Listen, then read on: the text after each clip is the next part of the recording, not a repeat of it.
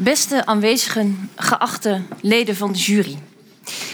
U bent zich er wellicht nog niet helemaal van bewust, maar door hier vanavond aanwezig te zijn, door deel te nemen aan deze redetwist, heeft u een verantwoordelijke taak op u genomen. U bent namelijk vanavond allemaal lid van de jury en u gaat weliswaar niet oordelen over levenden en doden, maar dan toch wel over een belangrijk onderwerp uh, waar een een, ja, waar veel over te zeggen is en waar ook heel veel op het spel staat, namelijk over schoonheid. En dat schoonheid belangrijk is, dat het iets is waar we allemaal op een bepaalde manier naar streven en uh, ook heel erg van kunnen genieten, dat mogen duidelijk zijn. Maar wie of wat bepaalt eigenlijk wat schoonheid is? Is schoonheid iets universeels, onafhankelijk van smaak of van cultuur? Of is het juist heel erg iets particuliers, iets wat iedereen voor zichzelf beslist. Um, en hoe verhoudt schoonheid zich eigenlijk tot ethiek of tot lelijkheid? Daarover kruisen vanavond twee theologen de degens en ik stel hen graag aan u voor. Ten eerste hoogleraar systematische theologie Christophe Hubentaal. Als ethicus weet hij niet alleen heel veel van het goede en het ware, maar ook van schoonheid. En vanavond zal hij bepleiten dat schoonheid, ware schoonheid, alle verschillen opheft en dus universeel is. Um, zijn opponent, hoogleraar exegese Elle van Wolde, is een hele andere opvatting toegedaan. En zij zal juist stellen dat schoonheid meerdere kanten heeft. En niet alleen maar heeft, maar die ook moet hebben om, uh, ja, om echt tot zijn recht te komen. Om ware schoonheid te zijn, moet het niet compleet zijn. En zoals gezegd, u bent vanavond de jury. Dat wil zeggen dat u een belangrijke rol heeft. Zo dadelijk gaan we beginnen met een kort betoog van beide sprekers, waarin zij gaan proberen om u van hun eigen gelijk te overtuigen. Um, en daarna is het ten eerste aan u de beurt om vragen te stellen, om hen kritisch te bevragen, om hen aan de tand te voelen, om hen het vuur aan de schenen te leggen en de zwakke plekken in hun betoog uh, te ontmaskeren. Of wie weet, wordt u wel juist verrast uh, door allerlei inzichten waarvan u denkt: hé, hey, volgens mij is dit veel meer waar dan met het idee van schoonheid waarmee ik hier vanavond gekomen ben. Nou, na deze beide aanvangspleidooien uh, en uw vragen zullen, de, zullen Ellen van Wolde en Christophe Hubentaal met elkaar gaan discussiëren aan de hand van drie stellingen. En ikzelf, mijn naam is Liesbeth Jansen en als ik niet toevallig rechter ben, dan ben ik programmamaker bij Radboud Reflect. Um, zal als rechter optreden hier vanavond. Wat betekent uh, dat ik zowel het gesprek zal leiden en de, de, de, sprekers zal bevragen, als ook de tijd in het oog zal houden. En daarom ligt daar die mooie houten hamer. Dus als de sprekers uitlopen, dan zal ik hen tot de orde roepen. Um, na die discussie uh, over de drie stellingen, die ongeveer 40 minuten duurt, bent u opnieuw aan het woord. Kunt u opnieuw vragen stellen. Dan is er nog tijd voor een slotpleidooi, waarin ze nog de laatste keer uh, hun eigen uh, visie op u kunnen proberen over te brengen. En daarna mag u als jury stemmen. Dan mag u bepalen wie er gelijk heeft. Heeft Christophe Humenthal gelijk als hij zegt schoonheid is, is universeel, dat he, overstijgt alle verschillen en uh, vormt juist een heelheid? Of heeft Elle van Wolde gelijk als zij zegt, en dat gaan ze dadelijk ongetwijfeld allemaal veel beter doen dan ik nu, als ze zeggen nee, schoonheid, dat is juist, dat hoort juist rafelranden te hebben, dat hoort juist niet heel mooi glad te zijn. Um, ja, u stemt dan weten we wie er gelijk heeft. En dan zijn we aangekomen aan het einde van deze avond en is het half tien. Maar we gaan eerst nog beginnen. Dus ik geef graag het woord aan Christophe Hubentaal. Ja.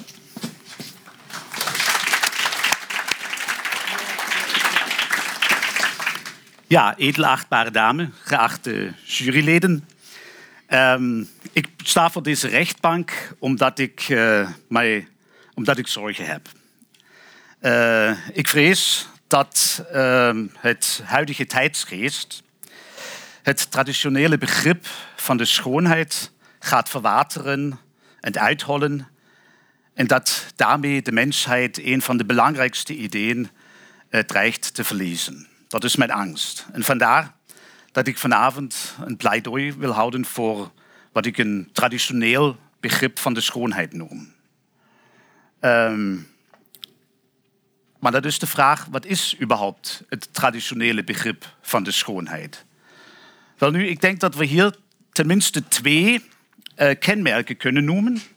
Namelijk ten eerste dat de schoonheid niet iets is wat los op zichzelf bestaat, maar dat ze een verband toont. En wel een verband met de goedheid en met de waarheid. Het mooie, het goede en het ware vertonen dus een intrinsiek en onlosmakelijk samenhang. Dat is het eerste kenmerk van het traditionele begrip van de schoonheid. Goedheid en waarheid horen erbij. Het tweede begrip, of het tweede kenmerk van deze uh, traditionele begrip, is dat we schoonheid niet in het meervoud kunnen denken. Dus er zijn wel verschillende dingen die, of personen die wel of niet uh, die, schoon, mooi zijn. Maar het begrip van de schoonheid zelf is een begrip die we alleen maar in het enkelvoud kunnen denken. Streng genomen zijn er dus niet meerdere schoonheden, maar slechts één. Nou, die twee kenmerken van het traditionele begrip, die probeer ik nu te verdedigen. En ik weet, het klinkt heel raar. In de huidige tijd denken wij een beetje anders daarover. Maar ik wil toch proberen duidelijk te maken dat wel nog iets te zeggen valt voor zo'n begrip van de schoonheid. Misschien is het goed om te verstaan waarom dit zo'n belangrijk begrip is. Uh, om zich een beetje te herinneren waar dit traditionele begrip van de schoonheid vandaan komt. En uh, dan moeten we een beetje terugkijken in de geschiedenis. En dat kunnen we zeggen, voortbordurend op antieke gedachten werd de schoonheid in de middeleeuwen als een attribuut van God beschouwd. Een attribuut, dat betekent een wezenlijk kenmerk van God. Dus de schoonheid was net zoals de goedheid en de waarheid een attribuut van God. God was dus het mooie, het goede en het ware als zodanig. En ik denk dat verklaart al waarom de begrippen samenhoren en waarom ze niet in het meervoud kunnen bestaan. Volgens de traditionele christelijke gedachte was er maar één God. En die heeft verschillende kenmerken, heeft verschillende karaktertrekken. Die drie, ik heb ze, ik heb ze al genoemd, die, die horen bij God en vandaar horen die samen en is er maar één begrip daarvan. Maar ook de wereld, als een schepping van God, werd als iets beschouwd wat mooi, goed en waar is. Maar de wereld, de schepping, was niet op zich mooi, goed en waar. Ze was dat alleen maar in een afgeleide zin. Want de schepping werd beschouwd als iets wat afhankelijk is van God. Men sprak van een participatie. De schepping participeert aan het bestaan van God. De schepping is, zo te zeggen, iets, een uitvloeisel van God. En blijft in een afhankelijkheidsrelatie met het goddelijke. En als dus in de wereld, als er iets is wat mooi is, wat eh, de schoonheid vertoont, dan is dat altijd te zien in een afhankelijkheidsrelatie met God. En in zekere zin valt het te herleiden op het goddelijke. Vandaar dat uh, het, uh, het, het, het, mooie in de wereld alleen maar iets was wat in, het, in het licht van het goddelijke kon worden gezien.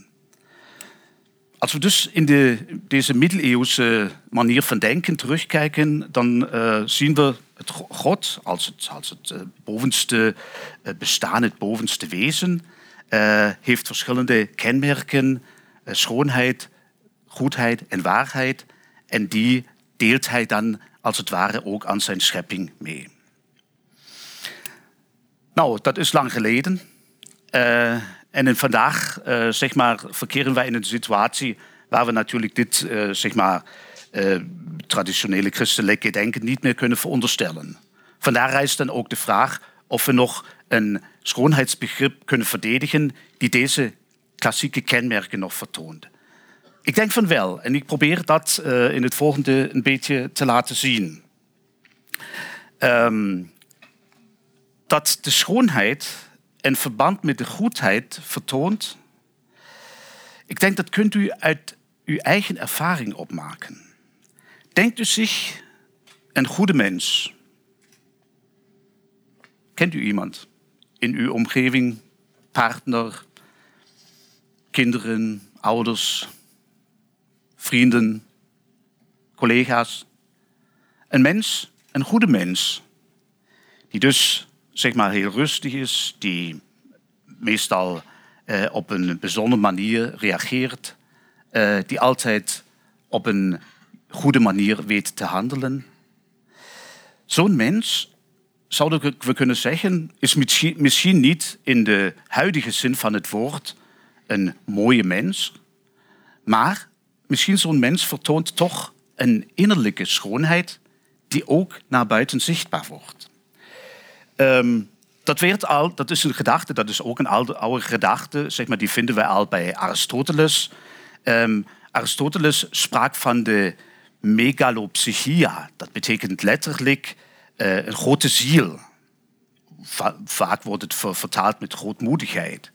En dat was het idee van een mens, zeg maar, die een grote ziel heeft, die een groot hart heeft, zouden we vandaag misschien zeggen, en die die, deze, deze grote ziel die naar buiten zichtbaar. Dat is iets iemand wat we kunnen aanzien. Aristoteles was het ook die over de deugden sprak. Een deugdzame mens is een mens die in alle situaties zich op de gepaste manier weet te gedragen. Dus als, als je in een situatie binnenkomt, kan een deugdzame mens altijd kijken wat zijn de uitersten, hoe je kunt handelen en wat is het goede midden in deze situatie. En dit werd, is volgens Aristoteles ook iets geweest wat, wat zichtbaar is, wat we kunnen zien. En ik denk dat we dit ook vandaag nog uh, terug kunnen zien.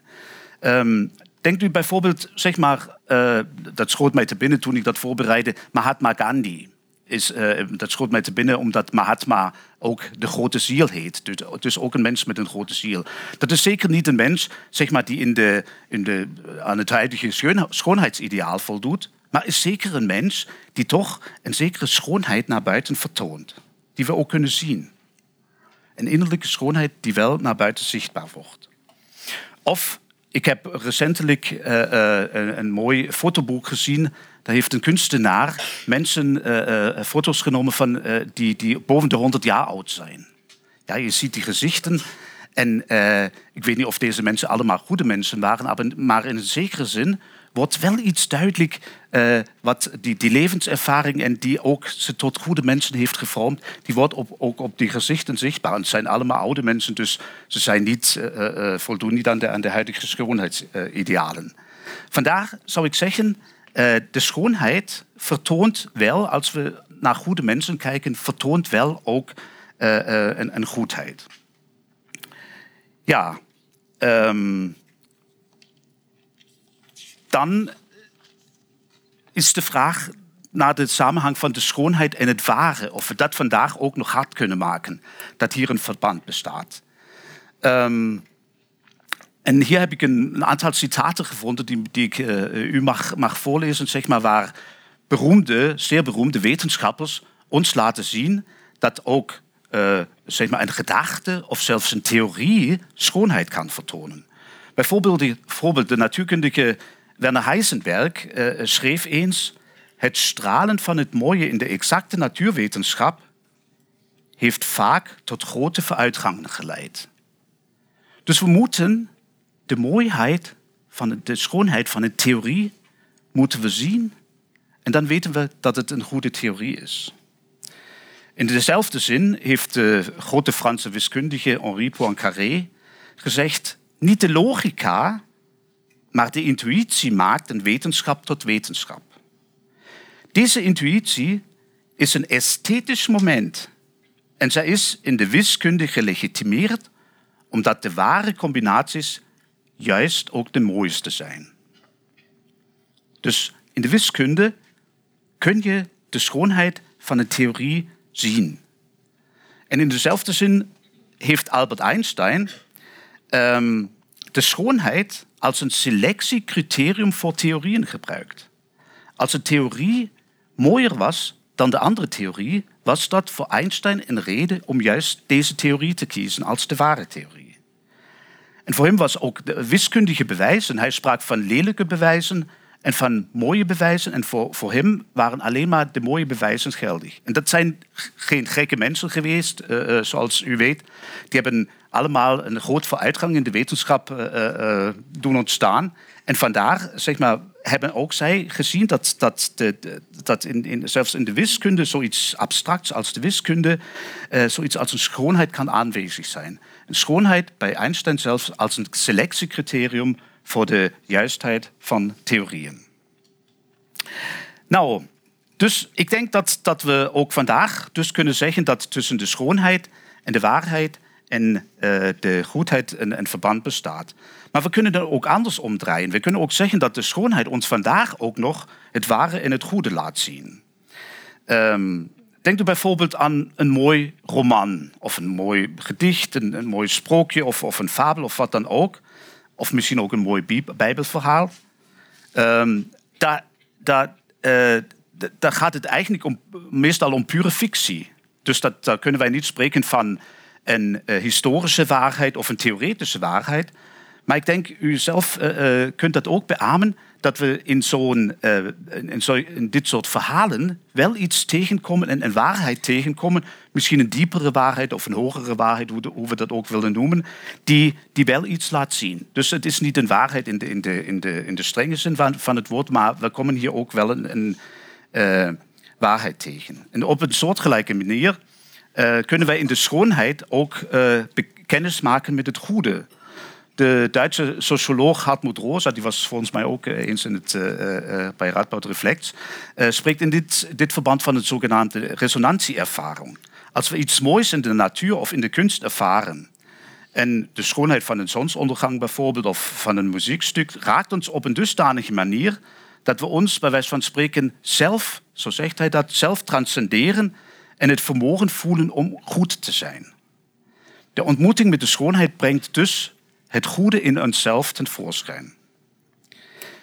Dus daarmee denk ik dat we ook in de huidige tijd nog goede redenen hebben om het verband van de schoonheid met de goedheid en de waarheid uh, te benadrukken. Maar de, vraag, de tweede vraag is dan natuurlijk of we ook nog van de schoonheid in het enkelvoud kunnen spreken. En tegen de achtergrond van het zojuist gezegde denk ik dat dit wel ook nog mogelijk is. Want, zo zou ik ten slotte stellen, ik denk dat de schoonheid ook een belofte behelst. Schoonheid verwijst, zo durf ik te stellen, naar een toestand waarin het lelijke, het kwaad en het onware niet meer bestaat. Mijn gewaardeerde collega en vriend Jean-Pierre Wils heeft in een mooi boek over religie en, en, en, en kunst um, uh, dat met betrekking tot de kunst zo verwoord, maar we kunnen hier ook uh, de schoonheid uh, inzetten. Hij schrijft: Kunst behoort ons leven mooi en goed te maken. Er bestaat een verlangen naar ontmoeting met een betekenis, met een betekenis die zich ons op esthetische manier te kennen geeft, maar boven het esthetische uitgaat. Kunst zou ons moeten kunnen genezen. Einde citaat. De schoonheid, zo zouden we dit kunnen vertalen, bevat een verlangen naar alomvattende heling. En deze toestand kan niet in het meervoud bestaan, omdat anders nog steeds iets zou bestaan wat niet heel en verzoend is. Vandaar in de ontmoeting met de schoonheid in de kunst, in de natuur, misschien ook een ander mens, uh, kunnen wij in ons een verlangen voelen naar een heelheid die we zelf niet tot stand kunnen brengen. Maar dat is in de kunst is een belofte. Die belofte, dat wil ik hier uitdrukkelijk zeggen, um, um, kan de kunst niet waarmaken. De kunst kan ons niet um, verlossen, om het maar zo te zeggen. Maar in de kunst worden wij aangeraakt door, een verlangen, door een belofte naar, iets, naar een betere wereld, om het zo te zeggen. En als we het begrip van de, uh, van de schoonheid, zoals ik dat nu heb geprobeerd uiteen te zetten, als we dit opgeven, dan vrees ik, geven wij ook het verlangen naar een betere, hele wereld op. En dat moeten we volgens mij niet doen. Dat was het.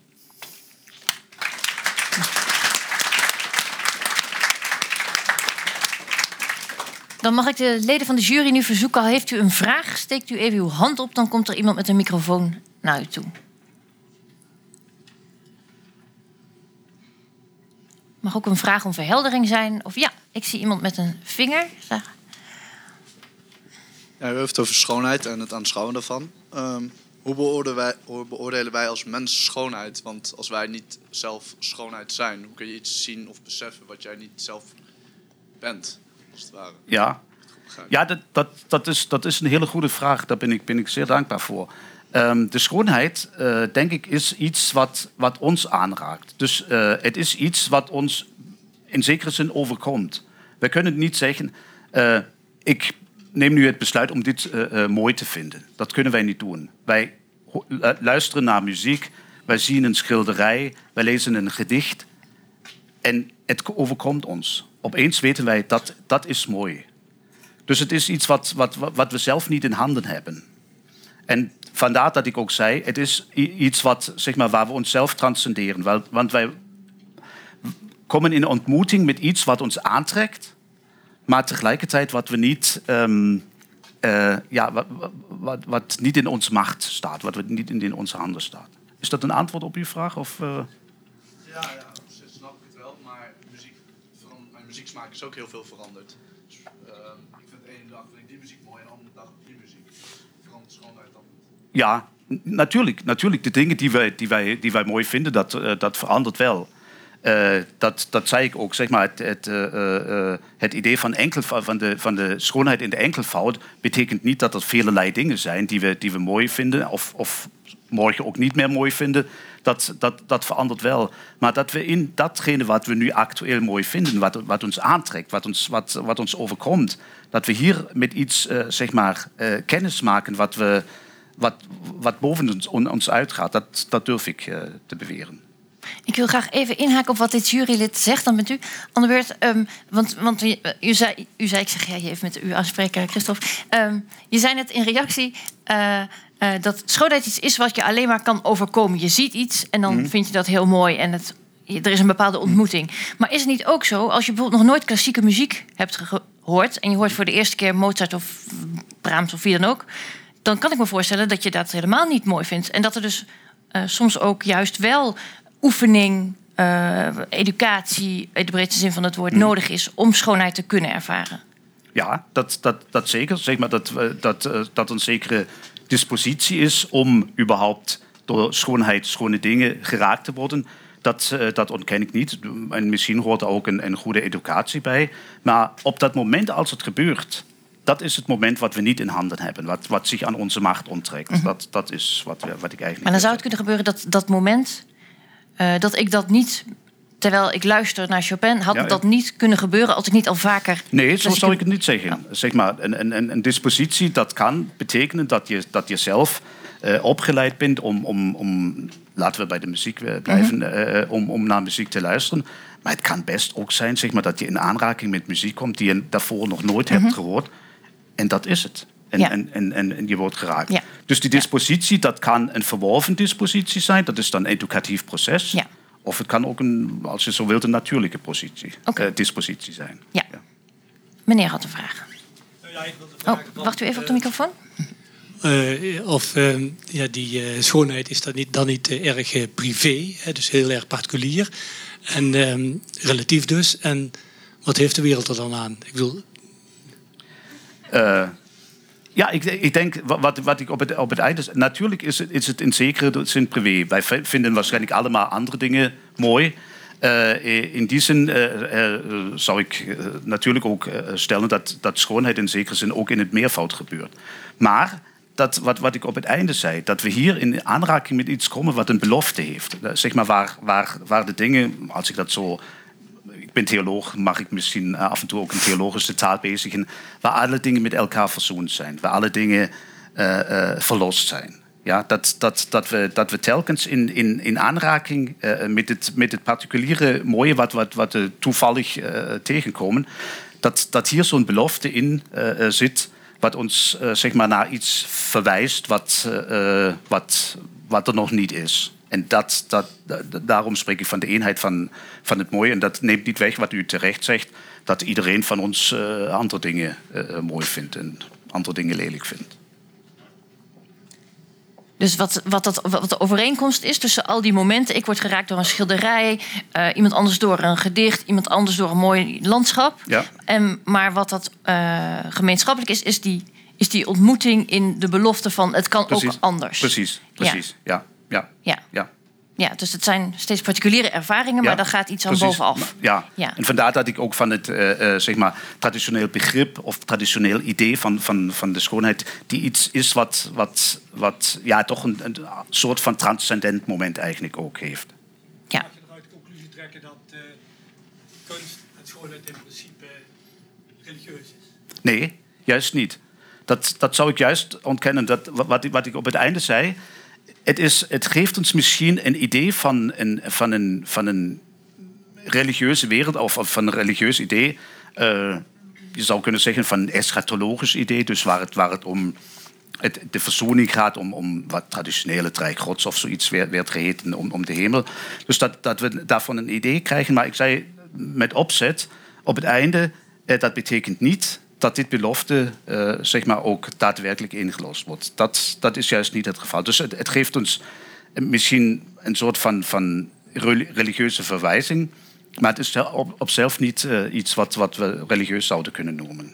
Ik zag nog een vinger. Ja, daar achteraan en dan hiervoor. Ja, ja. Er komt een microfoon. Ja. Ja, ik wil even een beroep doen op uw theologie-achtergrond. Eh, ik, eh, de- mijn vraag is eh, of er eigenlijk ook schoonheid kan zijn in het ongoddelijke. Dus bijvoorbeeld, ja, nou ja, ik zou dan bijvoorbeeld metal. Dat heeft heel erg, de muziek metal heeft heel veel met de duivel en zo te maken. Nou, er zijn heel veel mensen die dat mooie muziek vinden. Ehm, wat, hoe denkt u daarover? Dat schoonheid ook niet met God te maken kan hebben? Ehm, ja, dat zei ik. Zeg maar, ik heb dat, die, die middeleeuwse theorie eh, slechts eh, geschetst om, om te laten zien waar, waar die idee vandaan komt. En dan was, was precies mijn, ehm, mijn idee om, om dat ook in de context van de moderne of zelfs van de postmoderne tijd eh, uiteen te zetten, dat het ook hier nog hout snijdt. Ehm, ja, als, dat, dan moet ik, eh, moet ik terugvragen. Als u metalmuziek dat, dat zou met de duivel van doen hebben, nou ja, goed, dat, dat kan ook een zeg maar, positieve esthetische waarde zijn. Dat, dus dat, eh, dat ontken ik niet. Ehm, maar als het eh, zeg maar impliceert. eh, ehm, ja, ik zou zeggen, een, het, eh, eh, ja, zo stellig zou ik het zeggen. Als het impliceert bijvoorbeeld het uitoefenen van, van geweld of, eh, eh, eh, eh, of ehm, ehm, of, of ja, zeg maar discriminatie of zoiets. Zeg maar onethische dingen. Als, als het in, in, in, in de sterke zin van het woord.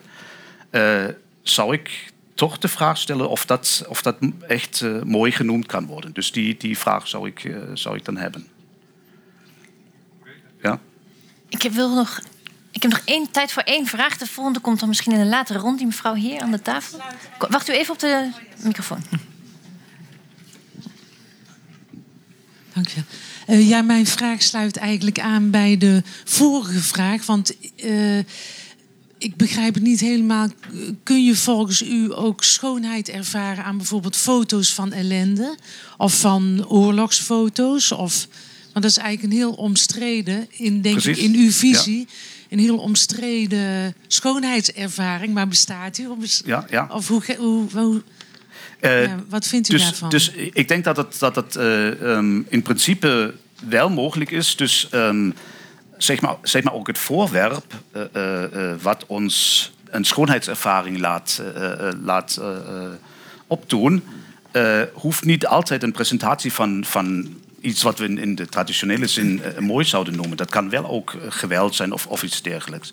Maar de vraag is wat het in ons oproept als het in ons iets, eh, zeg maar, mijn stelling zou zijn als, als we, als we met, met, met foto's of zoiets van, van geweld geconfronteerd worden en die ook die, voor ons een esthetische waarde hebben, dat we toch, eh, eh, zeg maar, die esthetische waarde ook de boodschap heeft dat dit niet mag gebeuren. Dus dat, dat de schoonheid van, van deze foto's ons juist laat kritisch zien, zeg maar, een kritische houding innemen ten opzichte van, van wa- wat er hier afgebeeld is. Dat, dat zou ik zeggen, ja. Dus dat het indirect dan het ware Precies, als, een, als, een, eh, als ik hier met een, met een beroemde Nijmeegse theoloog mag, mag spreken, dat het een contrastervaring is. Dat een contrast. Dus dat we ten aanzien van het, van het, eh, van geweld en, en, en, en, en ellende, dat we juist zeg maar, zien hoe het eigenlijk beter kan en beter moet. Ja. Dankjewel. De tijd zit erop. Het is tijd voor de volgende spreker, Ellen van Wolde. En jij gaat beginnen met muziek.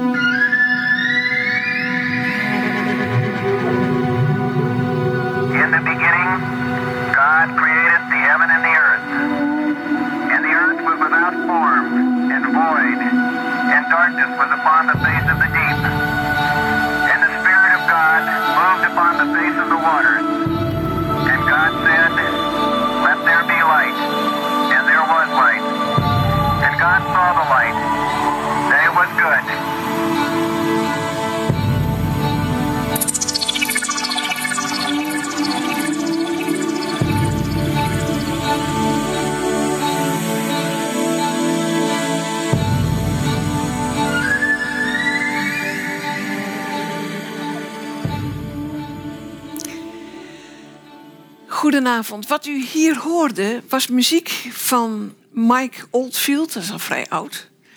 En de stem die u hoorde was van de astronaut Armstrong toen die in de Apollo zat en vanuit vanaf de maan of vanuit het universum zou ik zeggen naar de aarde keek. En hij was zo onder de indruk van wat hij zag. U kent allemaal die foto's, de aarde, blauwe lucht erachter, de aarde als een blauwe planeet. En hij uitte zijn enorme bewondering voor de schoonheid van wat hij zag met een tekst uit Genesis 1. In the beginning, God created the heaven and the earth.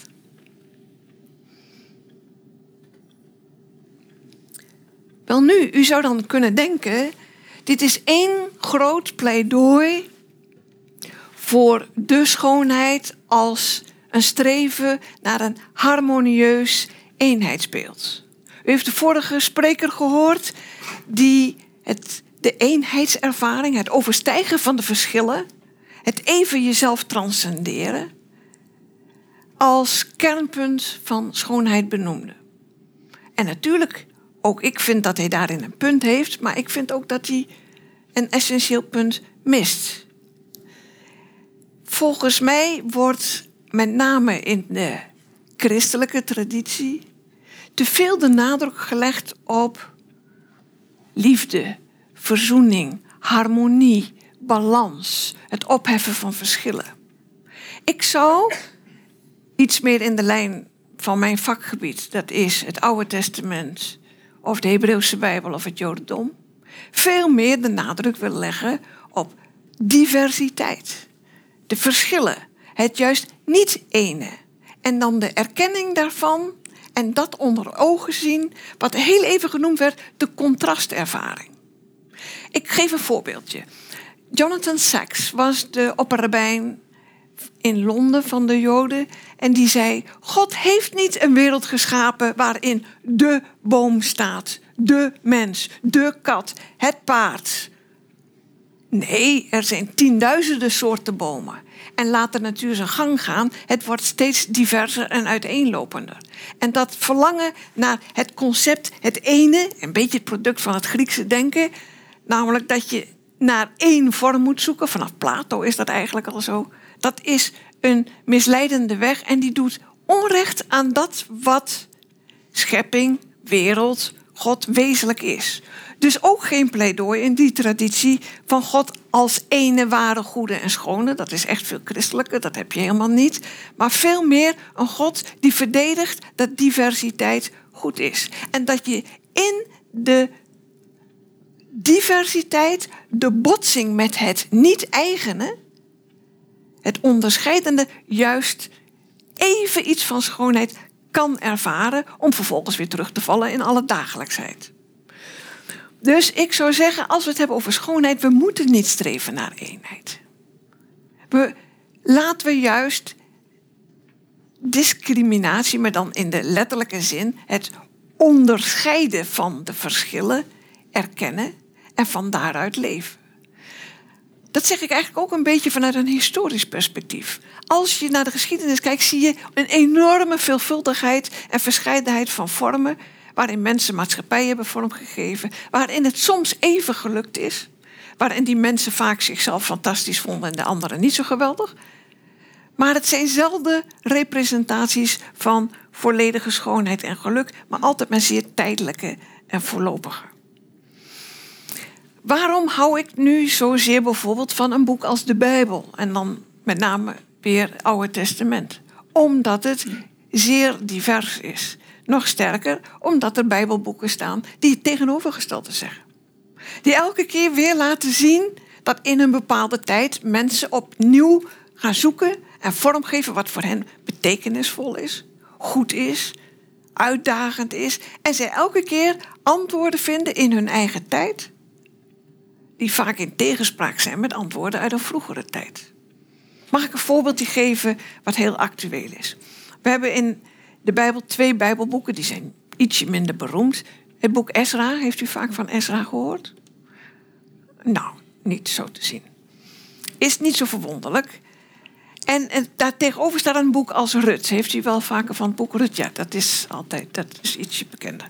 Het boek Ezra is geschreven in een tijd die erg lijkt op onze tijd. De Joodse bevolkingsgroep was in ballingschap geweest in Babylonië, komt terug en er komt een leider, die heet Ezra, en die zegt: Jee, we hebben nu een volk, maar er zijn heel veel niet-Joden, niet-autochtone Joden, immigranten, mensen met andere religies. Hoe gaan we daarmee om? En het antwoord van Ezra is simpel en duidelijk. Hij formuleert wetten, huwelijken met niet-Joden verboden. Oké, denk je dan nog, kan ik nog een beetje begrijpen. Maar wat doet hij met huwelijken tussen Joden en niet-Joden? Waaruit al kinderen geboren zijn. Wat doe je met die kinderen? Rigoureus, niet behorende tot de eigen goede groep. Weg, die behoren niet tot het Joodse volk. Dit heeft Ezra geformuleerd bijzonder sterk als u het zou lezen nu, wat u dus blijkbaar ook niet zoveel gedaan heeft. Zou u kunnen denken, nou, de PVV zit er niet ver vanaf. Dat staat erin. En vervolgens staat er ook een Bijbelboek. Bestaat er een Bijbelboek en het boek Rut. En waar gaat het boek Rut over? Dat gaat over een buitenlandse vrouw. Die komt uit Moab. Nou, je kunt het werkelijk goed vergelijken met een vrouw in een burka nu. Dat u even de parallel in uw hoofd heeft. Die trouwt met een inwoner uit Juda. Die man overlijdt. Zij gaat uit Moab, waar ze vandaan komt, weg met haar schoonmoeder Naomi in het land Juda. En is daar de buitenlandse. Wat zegt de plaatselijke bevolking? In de tekst wordt het in de mond van de vrouwen van Bethlehem gelegd. Wat moeten we met haar? Vreemd mens, weg ermee. Maar door een bepaald gedrag en een prachtig verhaal weet zij op een gegeven moment trouwt ze met de meest vooraanstaande Judeër, inwoner van Bethlehem. En ze krijgen een kind. En nu komt het wonder van dat verhaal. Aan het einde staat, en dat kind is de voorouder van David. Daarmee wordt dus een immigrantenkind, als het ware, uit een gemengd huwelijk, opgenomen in de lijn van de grote koning David. Wel nu, waarom vertel ik dit verhaal? Ah, het verhaal vind ik prachtig. Mooier dan Ezra, dat begrip je al. Maar het, beide teksten zijn opgenomen in de kanon, dat betekent de lijst van waardevolle boeken in de Bijbel. Ik denk dat dat nu waardevol is. Waardevol omdat het twee perspectieven op een kwestie laat zien waarin mensen antwoorden hebben geprobeerd te formuleren. Die mij nu als lezer, en ik hoop u of andere mensen die het lezen, uitdagen een eigen positie in te nemen. Dus in de contrastervaring of in de overeenkomende ervaring wordt u genoopt zelf na te denken. En ik denk dat heel veel schoonheid, kunst, muziek niet alleen is van oh wat mooi en nu voel ik me opgeven, maar dat het je soms prikkelt, soms zelfs irriteert. Uh, u, u, kent die- schilderij van Newman, Who is Afraid of Red, Yellow and Blue. Nou, die heeft heel wat mensen geïrriteerd. Want aangezien de, messteken erin getuigen ervan. Dus, met andere woorden, ik denk dat we op het foute spoor zitten als we in schoonheid compleetheid zoeken. Zoeken naar harmonie. Laten we het ook even. Mijn, de vorige spreker, mijn opponent, even voor vanavond, anders niet hoor. Eh, die. Nou, weet ik de zin niet meer die ik af wil maken. Die zei iets, ja, dat heeft u ook gehoord. Nou, hij zei iets over literatuur en dan ga ik dat stuk minstens oppakken. Als je over literatuur hebt, dan kun je soms even opgetild worden. Ik zou er tegenover willen zetten, als ik goede literatuur is, of dat betekent gewoon literatuur die ik goed vind, hè, dat, eh, laten we dat bescheiden in zijn, is juist die die open is en niet af is. Die me net prikkelt en denkt, goh, ik heb zelf heel vaak als ik een boek uit heb, dat ik denk, ik begin even weer opnieuw. Want in het begin las ik langs de lijnen van mijn eigen verwachtingen. En het onderuit halen van mijn verwachtingen vind ik schoonheid. Want laat, al die verwachtingen zijn ook maar gaandeweg gegroeid. En in de wetenschap werd even genoemd, dat was de zin die ik net bedacht. In de wetenschap de schoonheid en de bewondering, ja, dat is waar. Dat zet wetenschap aan, dat zet religie aan, dat zet kunst aan. Maar leven, en dan bedoel ik biologisch leven, scheikundig leven, leeft van onbalans. Leven zet zich gewoon biologisch alleen maar voort met twee verschillende cellen die zich delen, die zich verbinden en niet hetzelfde voortgaan. Evolutieleer van Darwin, niet alleen juist door hetzelfde gaat het door, maar het gaat door door het verschil. In de nieuwe omgeving steeds opnieuw vormen vinden die passen bij de omgeving. Ook daar zou ik denken geen groot pleidooi alleen voor de balans. Misschien heeft u vorige week, misschien heeft u vorige week naar de televisie gekeken en heeft u gezien een programma van Robert Dijkgraaf over symmetrie. Prachtig, prachtig verhaal. Dat je ziet die symmetrie. Ongetwijfeld zeg ik het niet zo mooi als hij, maar ik zou er tegenover willen zetten een pleidooi voor de asymmetrie. Wat hij niet zozeer vermeldt is, als je in die symmetrische vormen steeds verder gaat, dan kom je bij fractals uit. En fractals zijn die figuren van onregelmatige patronen die steeds weer terugkeren. En die maken dat niets eindig is. Want alles op steeds opnieuw kun je verder inzoomen en blijkt er weer een nieuwe dimensie te zijn. Naast die symmetrische dimensie. Ook dat is volgens mij niet te veronachtzamen in ons idee van schoonheid. Ik in elk geval ben niet van plan over waarheid en goedheid te spreken. Maar ook daar ben ik erg voor meervoudigheid en veelvuldigheid en niet voor eenheid. Ten slotte wil ik eindigen in mijn laatste minuut met een ervaring die ik vorige week had. Vorige week liep ik op uh, een grote afstand van hier, duizenden kilometers, in de woestijn van Zuid-Utah. En Utah, dat is een mormonenstaat en dat is alles keurig geordend en aangeharkt en keurig in vakjes gedaan. Dat is de orde. En geclaimd wordt natuurlijk dat dat een goddelijke orde is. Daar heb ik niks mee, laat ik dat duidelijk maken. Wat ik geweldig vond, is toen ik daaraan ontglipte uit die prachtige steden met allemaal vakjes, patronen. En in de woestijn terechtkwam van Zion, alle namen zijn bijbels daar, Zion, Zion en Bryce. En je loopt daar en wanneer ontdek je de schoonheid? Wanneer het landschap varieert. En vooral, ik persoonlijk dan, wanneer ik stuit op mijn eigen grenzen. Dus je gaat wandelen in een natuur die adembenemend is. En je denkt op een gegeven moment, ik red dit niet. Dit gaat te hoog, dit wordt te steil, dit gaat te diep. En dan denk ik, dit is het. Hier word ik uit mijn comfortzone, is dan moderne woord getrokken. Hier word ik even geconfronteerd met het incomplete van mijzelf. En dat vind ik in elk geval de grootste uitdaging van schoonheid. Dank u wel.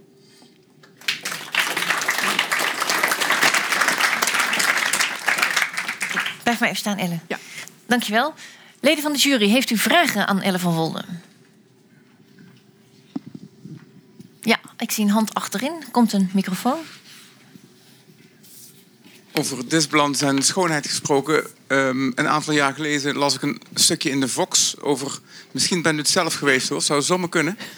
Een Nijmeegse theoloog die had eh, ontdekt dat God niet de wereld eh, heeft geschapen, maar hemel en aarde heeft gescheiden. Ja.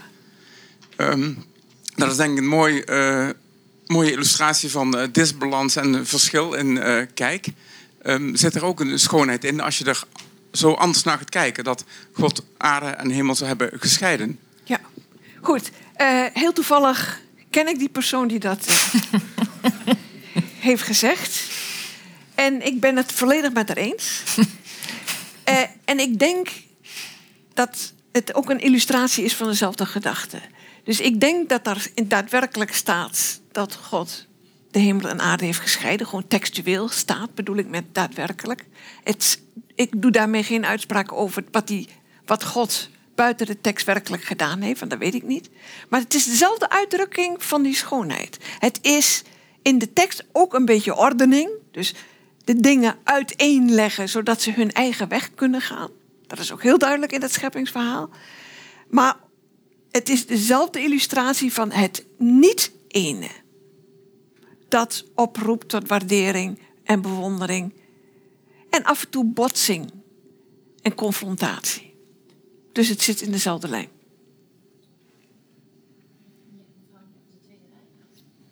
Derde rij, ik tel niet goed.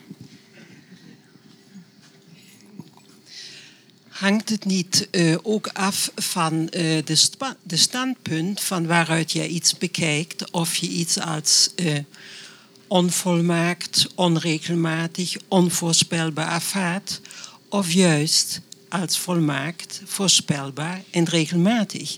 Het is zo bijvoorbeeld in de landschapsfotografie eh, is vaak op een verrassende manier door de standpunt van de, eh, van de camera is duidelijk geworden wat in de ene opname als onvolmaakt, onvolledig verschijnt, zie je vanuit een ander gezichtspunt, juist vanuit een ander perspectief, zie je plotseling symmetrische structuren, samenhang enzovoorts.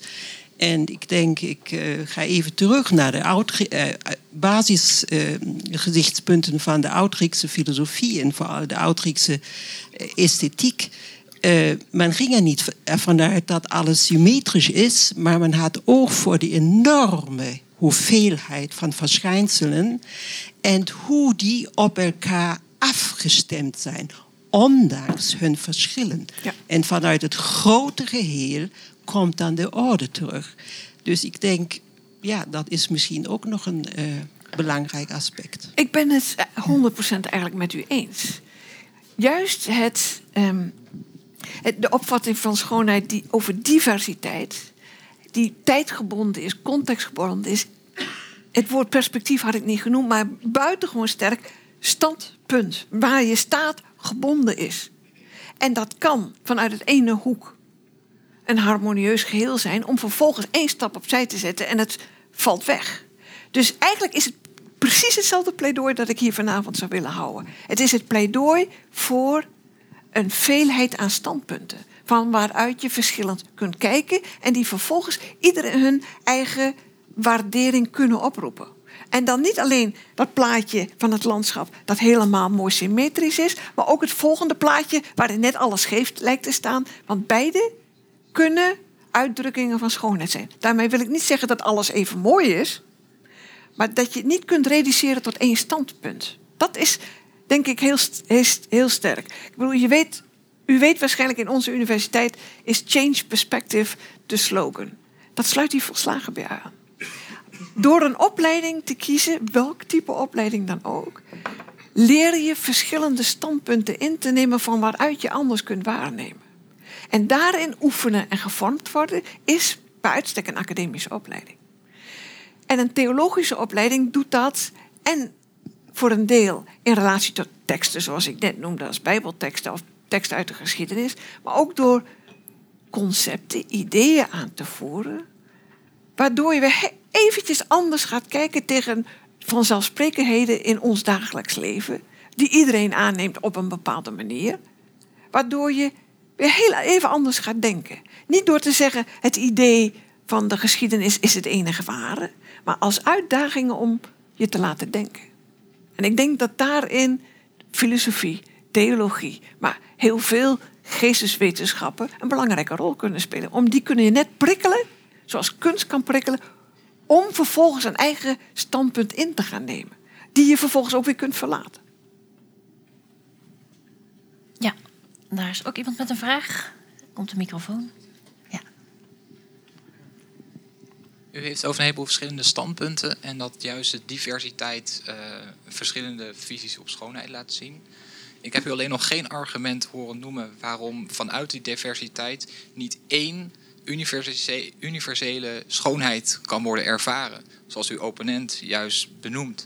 Waarom kunnen wij niet vanuit, een verschillende, vanuit verschillende standpunten, vanuit een diversiteit, vanuit een grilligheid die u noemt, uh, niet één schoonheid ervaren die zowel waar, juist en goed is? Ik denk op zich dat we dat wel kunnen ervaren. Iets van die overstijgende eenheid. Maar die we vervolgens in een volgend, op een volgend moment weer verliezen. Dus dat dat vaak tijdelijke ervaringen zijn. Dus ik, ik geloof niet in het bestaan van één universele schoonheid, waarheid, goedheid als zijnde.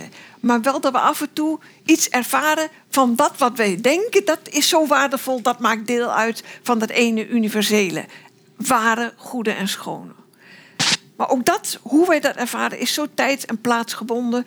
Daar zou ik nooit een universele waarheidsclaim aan willen verbinden. Dat is denk ik het punt. Is dat voldoende antwoord op uw vraag? Mevrouw had een vraag. Wat u het laatste zegt, de, de microfoon? Ik niet horen zeggen. Maar ik, ik heb nog één vraag. Uh, wat heel duidelijk was, wat naar voren kwam, was: uh, het overkomt ons. Dat, dat boeit me nog. Dus ben ik benieuwd hoe u daarover over denkt. Ik, ik denk, dus ik deel hetzelfde idee dat het iets is als we schoonheid ervaren, dat het iets subject-overschrijdends is. Dus we treden als het ware even buiten onszelf. De contrast, eh, contrastervaring noemde ik dat met wat we zelf automatisch aan verwachtingen hebben. Dat wordt even geprikkeld. En daar nemen we even afscheid van. En dat is het transcendente. Dus in die zin deel ik dat ook. Alleen zie ik het misschien wat meer tijd en plaats, perspectief, standpunt, momentaan gebonden. En zie ik het eh, het ultieme verlangen naar universeel, algemeen en eenheid, dat deel ik minder.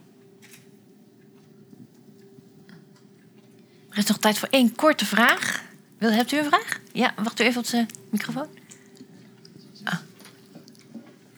Ik wil uh, toch nog even oh. inhaken op het woord prikkelen. Zijn er twee vragen tegelijk? Ja, ik had u niet gezien. Nee, maakt niet uit. Nou ja. Ik kom straks aan de beurt.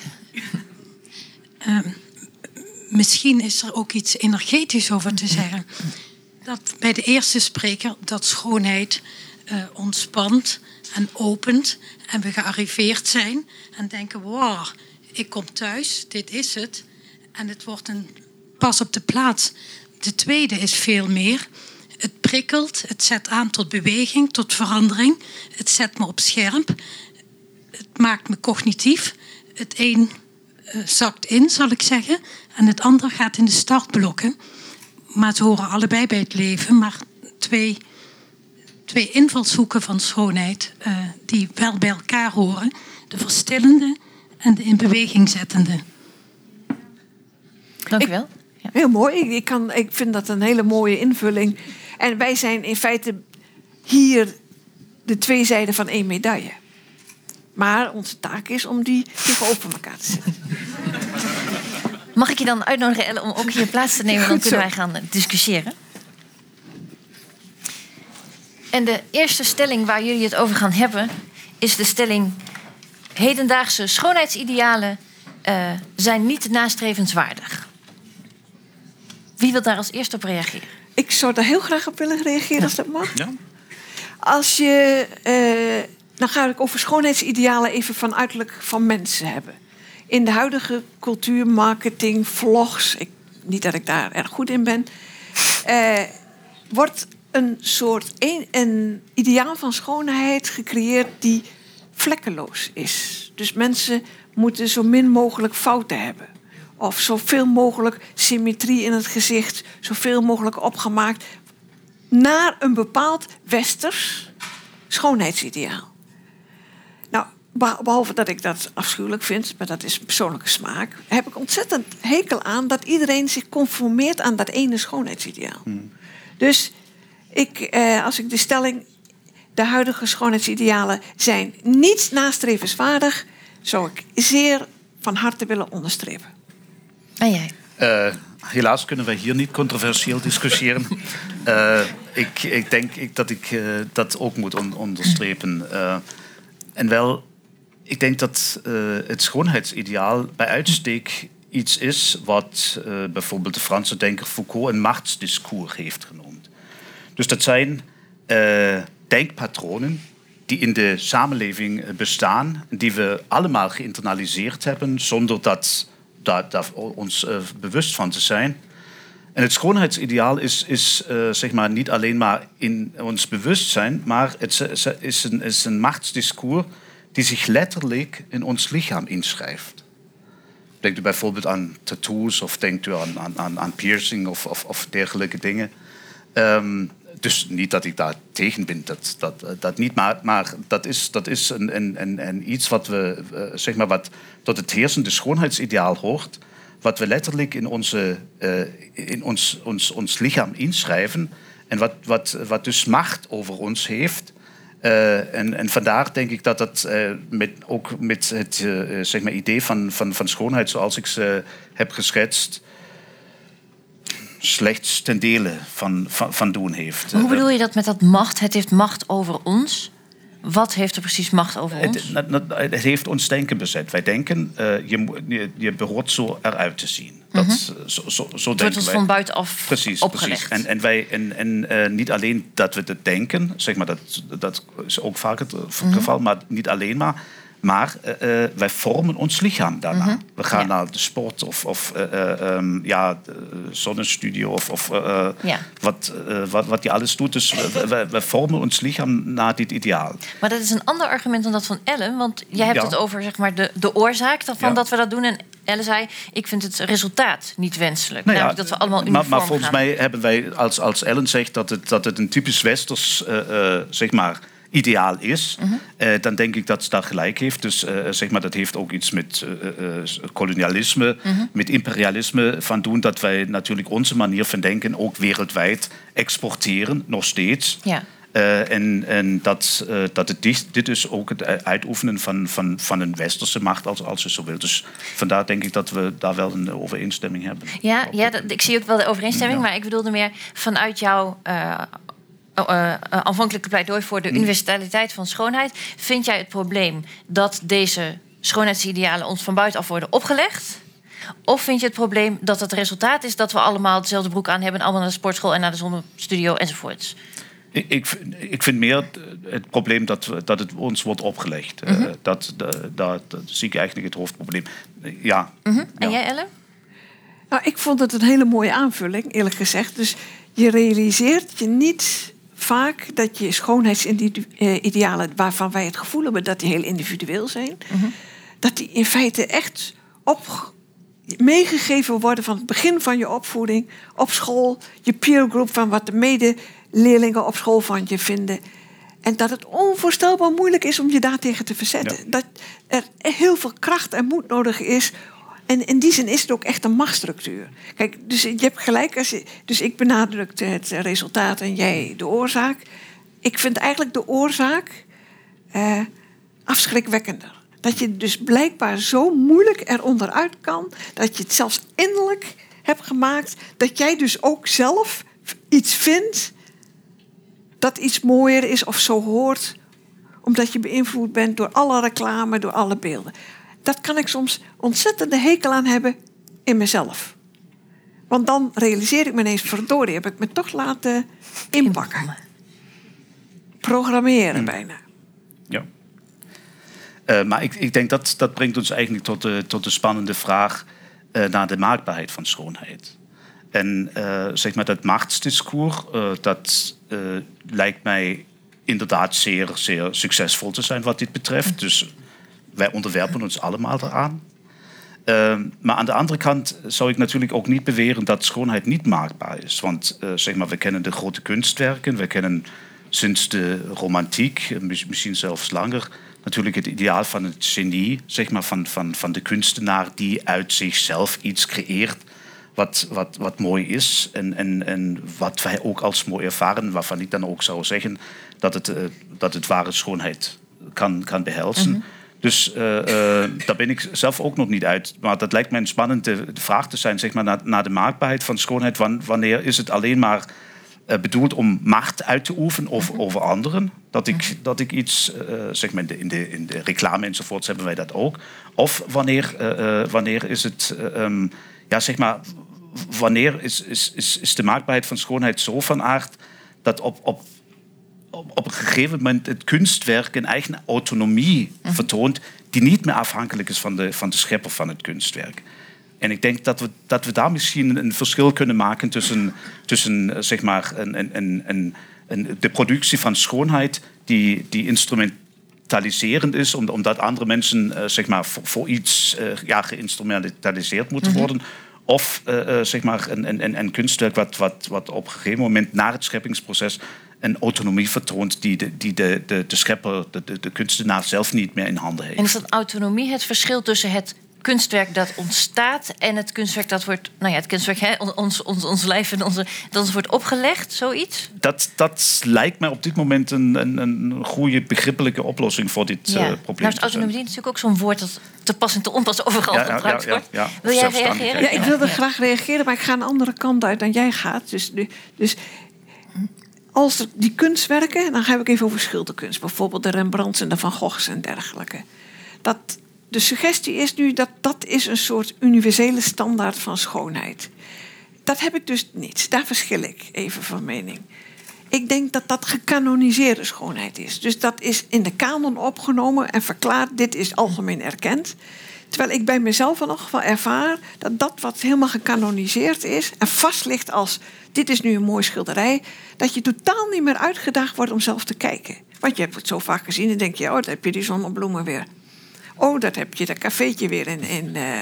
Ja, dus dan heb ik liever niet gecanoniseerde kunst. En in die zin hou ik dan toch even mijn pleidooi voor het niet-universele vast.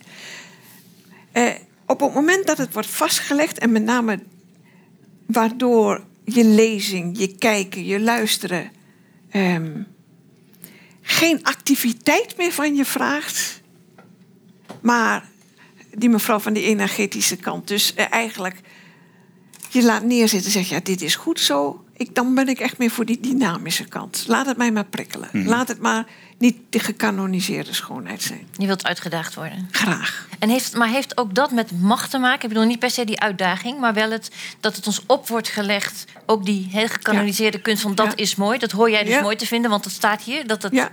tot de klassieke kunsten behoort. Is, het, het is allemaal een deel van diezelfde ideologie... dat alle mensen hetzelfde vinden... en dat men, wij het allemaal ergens over eens zijn. En waarschijnlijk heb ik daar ook al gewoon karakterologisch... dat ik dan denk, dus niet.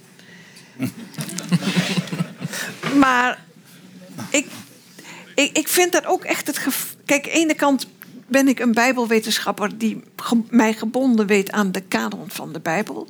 Maar op het moment dat je dat verklaart als zijnde... en nu ligt het er klaar af en je moet het ermee doen... denk ik dat je er helemaal fout mee omgaat. En je moet het als uitdaging zien om zelf aan voort te bouwen. En niet om erbij te gaan rusten. Oké, daar zit misschien inderdaad een verschil. Dat jij zegt, je begint bij een soort van eenheid die niet echt bestaat, maar goed, die als zodanig wordt gepresenteerd. En die gaan we gebruiken om onze eigen particuliere weg, eh, standpunten enzovoorts te ontdekken. En jij zegt misschien, je begint bij de individuele ervaringen en vanuit daar ga je naar een meer ja. overkoepelend begrip van. Precies.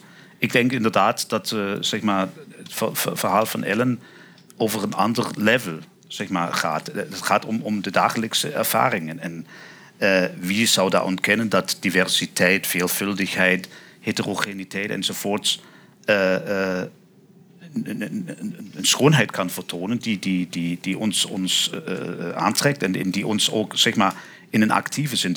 Dus mijn schoonheidsideaal is zeker niet een passief ideaal. Ik heb met, met, die, met die resonantieervaringen van, van, van Rosa juist laten zien zeg maar, dat we juist een vermogen eh, in ons ontdekken wat ons, wat ons zeer actief maakt. Eh, maar inderdaad, ik denk dat, dat, dat hier twee, twee, verschillende, eh, tw- twee verschillende niveaus, eh, zou je kunnen zeggen, eigenlijk eh, eh, aan de orde zijn. Alleen, ehm, ja, ik, ik vraag me, als, als ik het verhaal van Ellen hoor, vraag ik me dan vaak af of, of daar niet ook zeg maar, een zekere, ja, moet ik zeggen, een beetje afsluiting eigenlijk erin zit. Als je, als je altijd zegt, nou, het moet, heterogeen zijn, het moet divers zijn, het moet, eh, eh, eh, het moet niet een eenheid zijn. En als mijn stelling is, dit trekt je naar de, de, de, de ontdekking, de veelvuldige ontdekking, ontmoeting met de schoonheid, trekt je naar een eenheid toe. Ehm, als je dit ontkent, of je, of je daar niet ook jezelf een beetje afsluit door een, voor een mogelijkheid die wel zeg maar, in de ontmoeting met, met, de, met de schoonheid zit.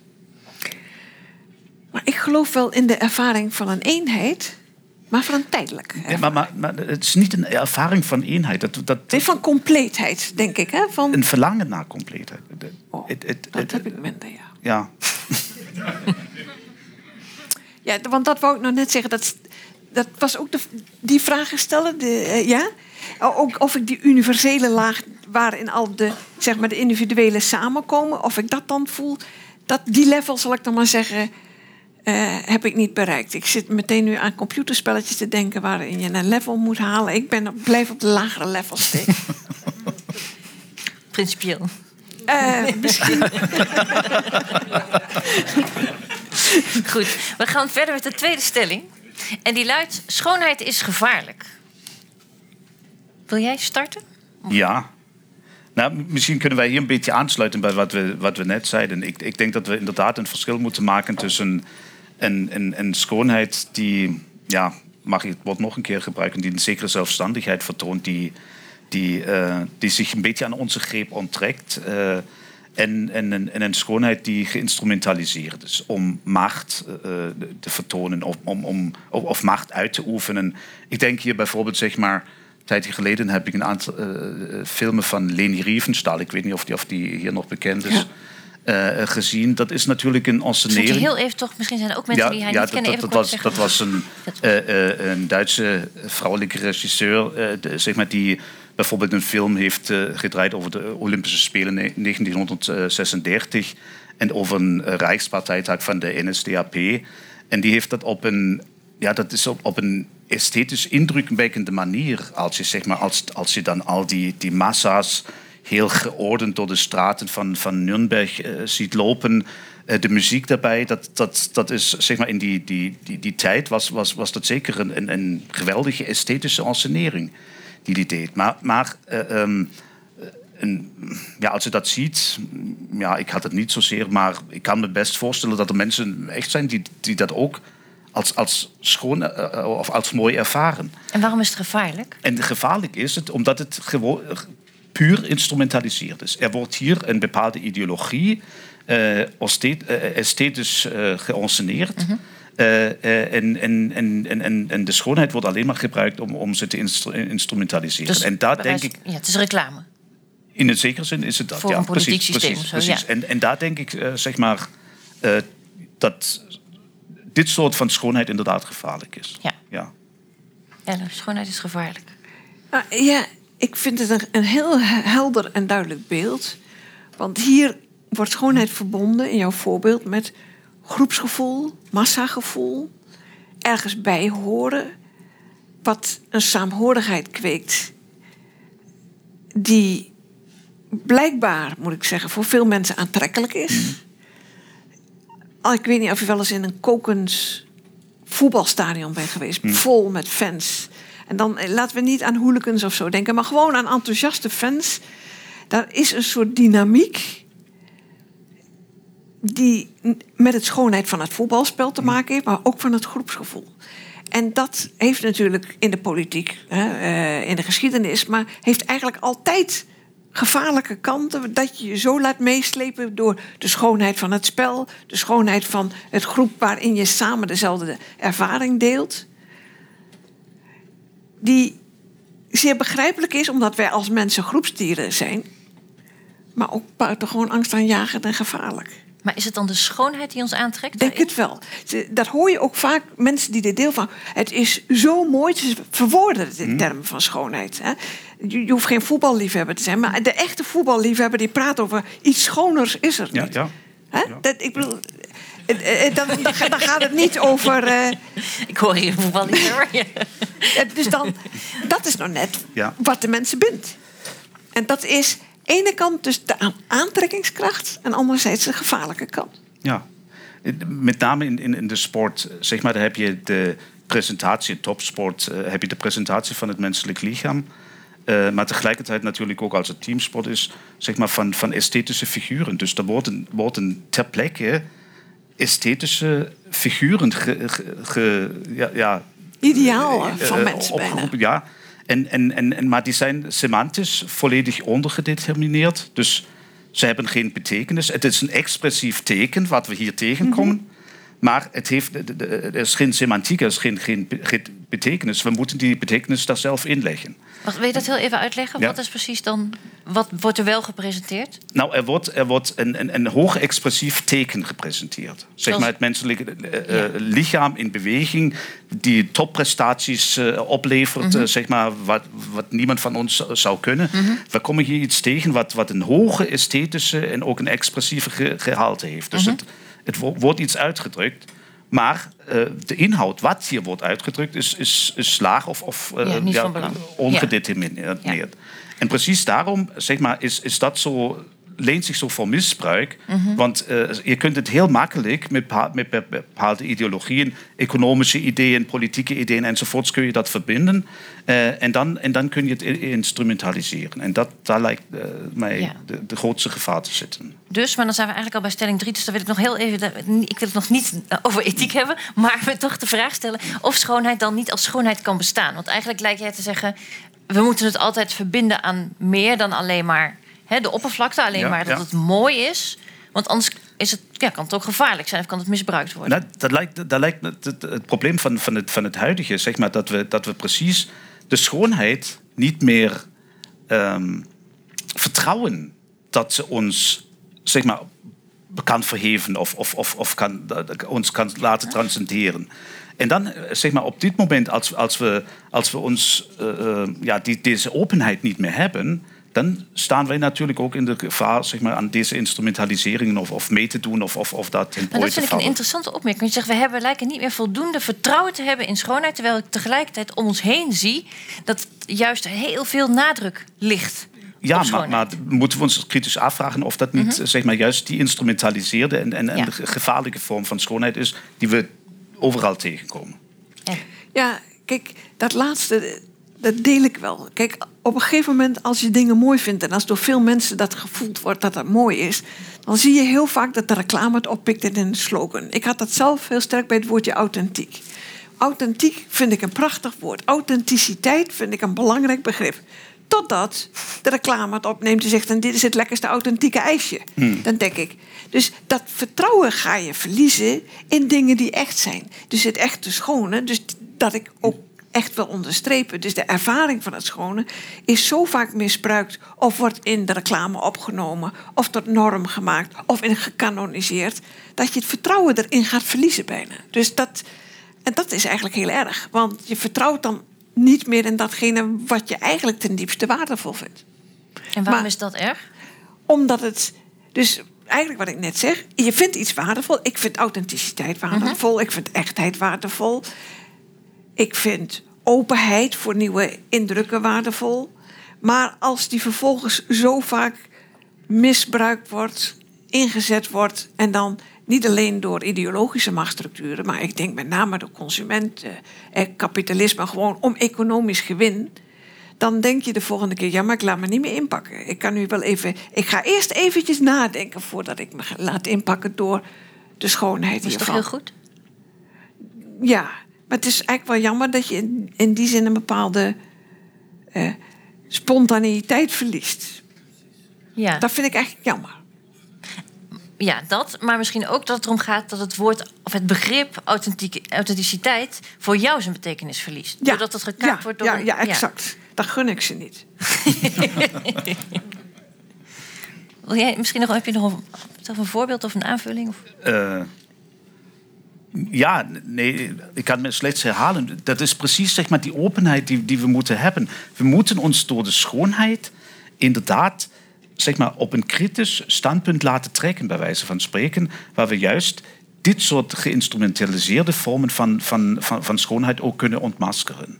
En ik denk dat dit, maar dan, dan zijn wij toch weer zeg maar, bij die, die oude trias. eh, dat, dat dit dan ook eh, zeg maar, een, begrip van de waarheid en van de goedheid, eh, dus een, als je zo wilt, een ethisch criterium van, van de goedheid, veronderstelt om, om dingen kritisch te kunnen beoordelen. En de schoonheid kan, de, ontmoeting met, met, met schone dingen, en dat, dat hoeft geen grote, dan hoeft niet een gecanoniseerd kunstwerk of zoiets te zijn. Ik kan die hamer mooi vinden, doe ik trouwens ook. Maar eh, ja, ja dat, dat, dat, dat kan, een grote esthete, die, die, die, kan, die kan ons eh, buiten onszelf eh, trekken, bij wijze van spreken. Om, om juist zo'n kritisch standpunt ten opzichte van veel zeg maar, oppervlakkige en, en alledaagse dingen in te kunnen nemen. En, en de schoonheid heeft dit vermogen, dat, dat durf ik te beweren. Maar dan moeten we toch inderdaad, zeg maar, ehm, ja, ook daarop vertrouwen, of ja, ja ons, ons ook van, dat, dat, dat, verlangen in ons toelaten, naar, naar waar- waarover ik sprak. Ja, maar zeg je dan ook, eh, schoonheid is in zoverre gevaarlijk als het misbruikt wordt, omdat het dan die ervaring niet meer toe. Ja, ja misschien, misschien ook omdat we dan zo wantrouwig worden als, als Ellen dat Ja. wordt. eh, eh, ja, ik kan me daar niet meer overgeven, omdat ik ja altijd moet, moet, moet denken, nou, eigenlijk is, is, is dat ook geanceneerd om, om mij te verleiden of, of eh, te, te instrumentaliseren. Ja. Ja. Als ik even een, buiten de stelling iets mag zeggen. Ik heb wel het gevoel dat je qua standpunt steeds dichter bij mij aankomt. Kijk eens. En dat, dat mag niet, anders heeft de Maar jury ze niks meer te kunnen kiezen. kiezen. Ja, maar maar leg even uit, waarom, waarom vind je dat? Nou, ik heb het gevoel dus die openheid voor de in- individuele, de concrete ervaringen, contextgebonden. Steeds dus het, het momentane, het niet alles overstijgende. Die, die particuliere aspecten hoor ik je nu meer naar Nou, voren die, brengen die heb dan ik daarvoor. voorheen ook eh, eh, zeg maar benadrukt. Ik heb altijd gezegd, het zijn natuurlijk zeer diverse ervaringen die we hebben ten aanzien van heel diverse voorwerpen, personen of wat dan ook, waar we de schoonheid ervaren. En die, die, die, die diversiteit die wil ik ook toelaten of die koester ik ook. Dus daar gaat het niet om. Maar waar het mij om gaat, en, en volgens mij zijn we daar nog niet eh, op, op hetzelfde standpunt, waar het mij om gaat, dat, dat in, in, in die schoonheid ook een kritisch moment zit een kritisch moment, namelijk die, die, die goedheid en, en die waarheid. Die ons, zeg maar, ik kan niet iets bekritiseren en zeggen dat is slecht of dat is, eh, eh, dat is, dat, dat is verkeerd of, of eh, dat mag je niet doen. Als ik niet, als ik niet het idee heb hoe het eigenlijk hoort, of wat eigenlijk goed is, of wat eigenlijk waar is. Oké, ik hoor het al, we zijn begonnen met de derde stelling. Dames en Ja. heren, de leden van de jury. De derde stelling luidt: schoonheid heeft niets te maken met ethiek. Nou, ik heb jou al het tegendeel horen Precies, zeggen. precies, ja. Ja. Ik denk, schoonheid heeft niets te maken met ethiek, dat ik die stelling toch niet onderschrijf. Esthetiek en ethiek worden vaak tegenover elkaar gezet. En ik denk dat op het ogenblik esthetiek in onze huidige samenleving een hele hoge waarde heeft gekregen. Hoger dan vroeger, waar vroeger ethiek denk ik heel hoog is. Maar in die zin deel ik het wel. Ware ervaringen van schoonheid. Dus ik zal nou zeggen ware schoonheid. Want eh, oprechte ervaringen van schoonheid dragen bij aan een waardering van wat waardevol is en moet omgezet worden in waardevol handelen. Dus in die zin zie ik het meer als een deel van een continuum. En alleen je blijven eh, wentelen in het schone op zich is misschien leuk voor een uurtje of twee op een eh, woensdagavond. Maar ik denk dat daarnaast. ik denk dat echt daarnaast de andere betekenisvolle elementen. Waardering, gedrag, omgaan met andere mensen. cognitief. dat dat erg evenzeer van belang is en dat het echt één geheel vormt. Maar wat zou dan voor jou want je zei net, het is misschien af en toe wel leuk hè, om je even te wentelen in pure schoonheid. Dus schoonheid die niets te maken heeft met ethiek. Wat zou voor jou zoiets zijn? Wat is schoonheid los van ethiek? Oh, ik denk eh, individuele ervaringen van schoonheid van muziek luisteren. Dat zie ik even los van ethiek. Of ik ben zo iemand die graag met een boekje in een hoekje zit. Niet met een e-reader, graag met een boek. Dan word ik even geabsorbeerd in een wereld die niet de mijne is. Waar ik deel van uitmaak. Waar ik niet al te veel kritisch vermogen heb, moet ik dan erbij zeggen. Want ik neem even deel aan perspectieven van personages waar ik nog nooit van aan gedacht heb. En daar zit ik dan helemaal in. En dat tilt me op. En dat verbind ik niet meteen met goed handelen. Dan kan ik het boek neerleggen en dan kan ik daarover na gaan denken. En dan zal ik dat misschien soms doen en soms niet. Maar daar is het niet noodzakelijk. In de ervaring zelf zie ik het niet noodzakelijk. Maar in het geheel denk ik dat schoonheid en ethiek en gedrag. En ik, ik zou zelf het grotere woord van waardering van datgene wat er om je heen is en hoe je daarna moet handelen, dat dat daar deel van uitmaakt. En dan zou Christophe, denk ik, maar dat je mag me corrigeren als ik me vergis, zeggen dat juist in die momenten waarop je met je, hoekje in, eh, met je boek in een hoek zit en denkt: eh, wat een prachtig eh, boek, dan zit je op dat moment van die persoonlijke ervaring die uitnodigt tot, tot, tot dat grotere en dus Ja. tot ethiek, tot, ja. tot het goede en het ware. Ja, ja. Dat, Ja, en en het is steeds dat laatste stukje waar ik moeite mee heb. Dat eerste stukje van dat individuele en dat ervaren, daar zit het wel goed. Maar dat je dat verlangen naar dat, naar dat overstijgende en naar dat universele. Zoals ik echt eerder zei, die level heb ik niet. En eh, ja, en, en, en Lisbeth zei als aanvulling principieel niet. Ik, ik weet niet eens of het principieel is, maar ik zie dat niet als nastrevenswaardig iets. Ik, zie meer het particuliere, tijd- en plaatsgebondene, de dynamiek en het contrasterende als de basis dan dat wat alles verbindt in één grote eenheid. Maar wat is dan, want dit is dus het uitgangspunt van Christophe voor ethiek, schoonheid te verbinden Ja. aan, aan waarheid en, en, en eh, wat was het andere ook alweer? waarheid en echtheid, goed, en goedheid inderdaad. Eh, wat is voor jou dan die verbinding tussen schoonheid, waarheid ook op en goedheid? individu- waarschijnlijk op een veel individueler niveau. Dat ik, zoals een mens ehm, schoonheid kan ervaren, gewoon, heb je ook in individuele situaties dat je vindt dat een bepaald gedrag noodzakelijk is of toepasselijk is of het goede is. Maar ook daar zie ik, heb ik weer precies hetzelfde, dat ik niet zo'n ethiek zou willen baseren op een universele natuurwet. Ook, ik heb ook, oh, laten we nou, als we toch zo bezig zijn, ik heb ook heel veel moeite met universele rechten van de mens. Alles wat universeel voor iedereen geldig wordt verklaard, op ethisch niveau heb ik nu, hè, niet op schoonheid. Dan denk ik altijd, hiermee wordt het perspectief van één groep verabsoluteerd. Als je kijkt naar de, eh, bijvoorbeeld de tien geboden, die de, aan de grondslag liggen van de eh, universele rechten van de mens, zijn die onvoorstelbaar wet- westers georiënteerd.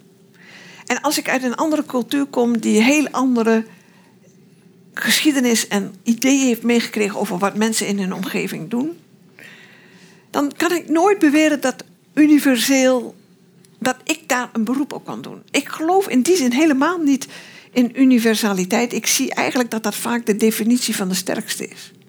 Christophe, jij wilt vast reageren. Eh, ja, dat is een ander thema, maar dat is natuurlijk mijn lievelingsthema. Dus, eh, eh, want ik ben echt een overtuigde aanhanger. Wat, wat is het alternatief voor, voor, een, ethisch universalisme? Een ethisch particularisme. Wij- Wij, leven in een geglo- geglobaliseerde wereld waar de verschillende groepen voortdurend in, in, in aanraking, in contact met elkaar zijn. Ehm, als iedereen zelf kan bepalen wat zijn of haar morele standpunten zijn, zijn we weer in een hopse eh, zeg maar natuurtoestand waar we elkaar de koppen mogen inslaan. Dat is niet mijn ethiek. Jij, Dat is mijn ethiek ook Ja, niet. Mag nee, ik heel even aanvullen? Ja. Dus ik wil niet tegenover elkaar zetten universeel en alleen maar individueel. Ik zou eerder pleiten voor dialogisch. Ja, maar dan heb je, dan heb je al een universeel, zeg maar, heb je al een universeel principe ga in dialoog met elkaar. Sla, slaan jullie elkaar niet de koppen in, maar, maar gaan jullie in Nou, dialoog dat, met elkaar? Dat universele om oplossing- principe deel ik, Ja, dat kijk, dialoog. maar dan- dan- In, dat moet ik toegeven. Ga in dialoog, maar Ja. erken de, eigen, de eigenheid vooral van de ander. Ja, maar ga niet meteen ervan uit dat er één algemene basis is die je deelt. Ik wil graag naar een dialogisme of of welk woord daar ook bij Maar dat, dat is, zeg maar, van de klassieke universalistische e- ethieken is dat precies het principe. Daar wordt niet voorgeschreven, dit en dit en dit en dit zijn de dingen die, eh, die, die voorgeschreven zijn, zo moet je handelen. Maar dat zijn de, de dingen op die manier, op, met behulp van die universeel geldige procedure, komen jullie tot een oplossing. En dat, dat nou goed, ik hoef die, die ethieken niet, geen, geen eh, eh, seminar voor over de ethiek, maar, maar precies dat is het kenmerk van, van, een klassieke universalistische ethiek. Kijken jullie of die inhouden geuniversaliseerd kunnen worden? En, en bijvoorbeeld doe dat met behulp van een, van, een, van een dialoog. Of iedereen kan instemmen dat dat de principes zijn hoe we elkaar behandelen. En, en, en zonder een universalistische ethiek echt zijn we, hebben, hebben, zijn we heel snel in in een, in een anarchistische positie. Waar, geen voorschriften meer gelden, waar iedereen eh, eh, hetzelfde mag doen. En volgens mij zijn, zijn juist zeg maar, wat, we, wat we momenteel in de Verenigde Staten meemaken, dat is precies het uithollen van, uni- van, dat, van het ethische universalisme, om, omdat de, de sterkste overwint. En dat, dat, dat zijn de, de, de, de, de, kapitalisten en, en, en, en degenen die de geld en de macht hebben. En daar moeten we universalistische ethiek tegenover stellen. En hoe verhoudt zich dat tot schoonheid? Wat ging het over vanavond? nou, laat ik anders Ja, vragen. Hebben de rechten van de mens eh, iets te maken met schoonheid? Niet onmiddellijk, dus de- die verbinding zou ik zo niet leggen. Eh, m- nogmaals, ik denk dat de ervaring van schoonheid ons zeg maar tot een punt kan leiden waar we, waar we ook ehm, de schoonheid ervan zien als mensen, mensen elkaar met, verdraagzaam met elkaar omgaan. Mhm. dat, we dit, dat, dat, dat we dit kunnen hebben. Maar zou het En- ook andersom kunnen? Dus als we beginnen bij dat handelen, we gaan Ja. inderdaad verdraagzaam met elkaar Ja, om. ja. En dan vervolgens leidt dat tot ervaringen van schoonheid? Ja, dat, ja, dat is zeg maar dat ideaal. Wat, wat zou je bijvoorbeeld bij Stiller, eh, vind je dat heel mooi eh, terug. Eh, die, die heeft met een Kantiaanse ethiek eh, heeft die overeengestemd, maar die zei, daar ontbreekt iets. Dat is, dat is puur is rationalistisch, dat, dat is puur zeg maar, ethiek in het hoofd die je hebt. En je moet de mensen ook aanzien dat, dat ze, dat ze, en hij sprak dan van, van eh, wat is dat in het Nederlands, aanmoedigheid of zoiets, kun je dat zo zeggen? Moet, ja, dat is een Eh, mooi eh, Duits woord. Ik weet niet nee, wat het is in het Nederlands. ja, eh, eh, gratie of zoiets, Ja. zeg maar. Eh, eh, du- dus dat is iets wat, wat zichtbaar is, wat, wat we al bij Aristoteles hadden. eh, Schiller heeft dat, heeft dat weer opgenomen. Dus eh, kortom, die, die, als we met elkaar verdraagzaam omgaan, als we, als we ik mag dat, dat ouderwetse woord nog een keer gebruiken, als we deugdzame mensen zijn, dan zie je dat ook. Mhm. Dat zie je de andere. En ik, ik, ik veronderstel dat de meesten hier in- in de zaal mensen kennen die deugdzaam zijn en waarvan ze zeggen dat vertoont een zekere schoonheid. Niet in het, eh, ons eh, schoonheidsideaal wat we het net hadden, maar die mensen zijn, zijn mooi op, op, een, op een eigen manier. En dat zie je ook. En dat heeft dan met uitstraling te maken misschien? Ja. In de zin van dat je dat, de deugdzaamheid of de, hè, de, mooiheid van de ziel, hoe je het noemen wil, zich ook uit in Precies. je uiterlijk. Ja, hoe je gedraagt, hoe je spreekt, hoe je met, met elkaar omgaat, hoe je op, eh, eh, zeg maar op kritiek reageert enzovoorts. Mhm. Eh, dat, dat is toch esthetisch waarneembaar. Maar andersom werkt het niet, hè? want het zou een beetje gevaarlijk zijn. Als we dan gaan zeggen mensen met een mooie uitstraling, dat zijn ook. Nou, dat kun je ook, ja, ook weer dat is ook weer een instrumentalisering misschien van de, van de schoonheid die ook mogelijk is. Dus dat, die, dat doen we in, in, in alle coaching en, enzovoorts krijgen we dat toch vo- voortdurend gezegd, die moet je zo en zo gedragen en, en, en moet je in die situatie moet je, moet je dit Mhm. doen en, enzovoorts. Dus dat is eigenlijk weer de omdraaien, zeg maar, niet, niet toelaten van, eh, eh, niet, niet koesteren van, een- van, een, van een schoonheid die van binnenuit komt, omdat we goede mensen zijn. Maar omgekeerd, we moeten goede mensen lijken te, eh, te Mhm. zijn eh, eh, om, om onze doelen te kunnen bereiken. Ja, als ik een sollicitatiegesprek Ja, maar dat is niet precies wat ik bedoel. Ik bedoelde meer zoiets als dat je dan dat je misschien andersom geneigd zou zijn om van mooie mensen te denken dat ze dan ook goede mensen zijn. Ehm, Ik, want ik denk dat, nou ja, het heeft misschien met goedheid niet zoveel te maken, maar mooie mensen hebben natuurlijk op de arbeidsmarkt bijvoorbeeld veel meer kansen om een, om een baan te krijgen. precies, dat, ja. ja. Dus dan, dan functioneert dat mechaniek andersom, maar misschien Ja. niet helemaal zoals je het wilde. Nee, nee. ehm, ja, nogmaals, eh, zeg maar, dat, dat is weer dat, dat schoonheidsideaal waar, we het net Ja. over hadden. Eh, natuurlijk, als we ons aan dit ideaal onderwerpen, nou, als we enigszins zeg maar, daaraan voldoen, Mhm. eh, hebben wij ook meer kansen. Maar dat is natuurlijk dan ook een, een instrumentalisering. Daar. Maar juist daarom werkt dat hele Ja. model. Ja, dat is niet helemaal wat ik bedoel. Maar ik ga even naar, naar Ellen. Ik heb hier eigenlijk niet zo heel veel aan toe te voegen. Dus ik. Wat ik net wil proberen te zeggen in verband met schoonheid en ethiek. en niet die universele rechten van de mens. is eigenlijk. voor mij kan ik daar alleen maar een voorbeeldje duidelijk maken. Je hebt in het Oude Testament de tien geboden. Maar je hebt twee versies van de tien geboden. En de, dat weten weinig mensen, maar natuurlijk staat er in beide: je zult niet doden. En het lijkt mij ook een redelijk universele wet. Maar er staan ook motivaties in. Namelijk, in de ene staat, want u bent gered uit de slavernij. En de andere staat, want de wereld is geschapen. Dus dezelfde wetten worden anders vormgegeven. En in het Oude Testament vind ik het hele goede dat je naast dit soort eh, absolute wetten, die voor iedereen zouden gelden, wetten hebt die casuïstisch zijn. Dat wil zeggen, als zich dit in dit geval voordoet, dan moet u zo en zo doen. En ik denk dat het van belang is dat ethiek niet alleen over dat universele gaat, maar eigenlijk ook over er doen zich deze concrete gevallen voor en dan kunt u zus of zo het beste handelen. En in mijn betoog vanavond en mijn rol van het betoog vanavond is de nadruk op het particuliere. Laten we steeds de omstandigheid, zowel bij het schone als bij het ethische, voorop zetten en niet zo snel streven naar een stap verder of hoger of dieper of lager erachter. Het is lang goed als we binnen de context van de concrete situatie blijven. Oké. Dat was eigenlijk al mijn slotpleidooi. Nou, Die, mag je dat, dat nog houden? Ik heb nog één laatste vraag. Daar hebben we nog nou ja, een paar minuten de tijd voor. Dus misschien een korte reactie. Want waar we het nog niet over gehad hebben eigenlijk vanavond... of tenzij een soort van bijzin of indirect... is over de lelijkheid. Wat is, ja. wat is eigenlijk de functie en de waarde van dat wat afstotend is... dat wat niet mooi is? Nou, Wou jij beginnen? Zeg ja, zeg maar, wat mij, wat mij daar te binnen schiet is natuurlijk eh, Baudelaire, Les Fleurs du Mal. Dus dat zijn gedichten waar het kwaad, het lelijke, wordt gepresenteerd. Maar op een mooie manier natuurlijk. ja, dat zijn hele mooie gedichten. En de, je zou kunnen zeggen dat, dat het lelijke, zeg maar, dat was voorheen dat, dat, dat voorbeeld met eh, zeg maar die foto's van, van, van geweld enzovoorts, was eigenlijk een, een, een soortgelijk, eh, zeg maar, eh, dat is, ten eerste, dat is natuurlijk iets, iets zeg maar, iets wat, wat in onze wereld eh, zich voordoet, wat we, wat we serieus moeten nemen. De wereld is niet verlost, om het maar in die religieuze termen te zeggen.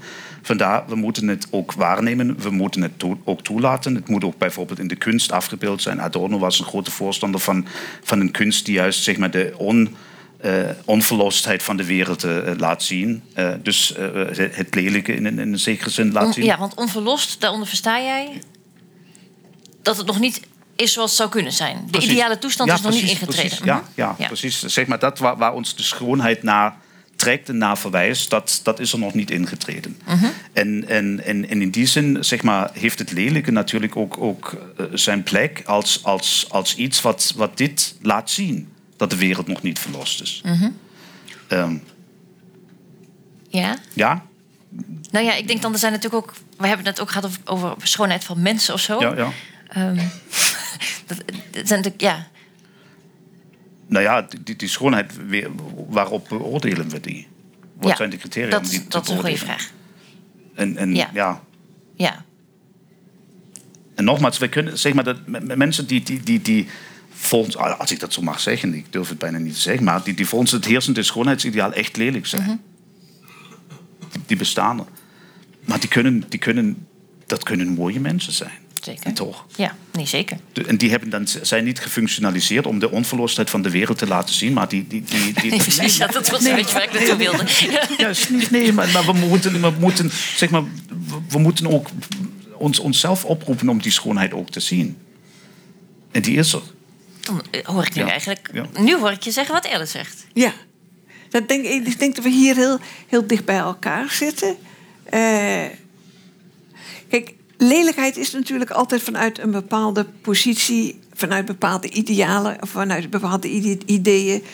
Je vindt soms, als we visueel hebben, want dat is één kant van, van lelijkheid, dan past het vaak niet binnen het plaatje dat we hebben en de verwachtingen die we hebben. Dat is, dat is, en die verwachtingen worden cultureel bepaald, opvoeding bepaald, conventioneel bepaald. En als het ons kan oproepen om onze eigen schoonheidsbeelden te nuanceren, lijkt mij dat geweldig. Dus in die zin hecht ik hogere waarde, grotere waarde aan, aan lelijkheid bijna dan aan schoonheid. Want die daagt meer uit. Maar je hebt natuurlijk ook, laten we even het niet-visuele doen, muziek. Je, komt, je kunt soms muziek hebben dat je denkt, oeh, dat doet pijn aan mijn oren, dit vind ik afschuwelijk. Daar kan ik niet van zeggen wat ik net zei. Dat het nou mij uitdaagt om het schone te ontdekken. Dus daar zit ik een beetje met lege handen, moet ik eerlijk bekennen. En er zijn natuurlijk heel veel, als ik dat nog groter trek naar landschappen die helemaal verpest zijn door vervuiling of puinhoop of vuilnis. Of dat je ergens in een mooi bos komt, dan heeft iemand chemisch afval gestort. Dat is, voor mij is dat pure lelijkheid. En, en, en, en daar zie ik ook wel sterk, moet ik zeggen, een relatie tot ethiek. Dat roept bij mij woede op, die, die, waarvan ik ervaar dat ik dat om moet zetten in handen. Precies, dat zijn die contrastervaringen weer. Ja, maar Ja, vooral van ja. lelijkheid. En, dan. en, en ik denk, maar ik denk dat, zeg maar, om, om dat nog even kort aan te vullen. Ik denk dat, dat er wel, zeg maar, wat eh, mooi en lelijk is, dat het, dat het sterk natuurlijk van, van eh, hoe we geschoold zijn te, te kijken. Maar er zijn ook dingen die echt lelijk zijn. Als mensen geweld aan, elkaar Ja. geweld aan doen, dat is lelijk. Dat, dat, dat is niet, niet, niets, niets anders.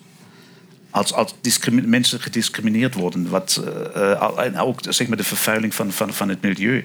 Als, als we dat tegenkomen, dat, dat is echt lelijk, de- de- zou ik zeggen. En eh, ja, en dus ook weer, daar, daarmee weer de, de verbinding met, met, met het goede of het kwaad, dat roept ons op om, om daar tegenin te gaan, voor een betere wereld, wereld te vechten, iets, iets te doen. Ja. Ja. Goed, geachte le- leden van de jury, dit was de discussie. Eh, we hebben nu nog 10 minuten de tijd voor de laatste vragen. Dus weet u nog niet wie eh, volgens u de beste eh, positie heeft? Dan denk nog even wat u moet weten om dat eh, te kunnen bepalen.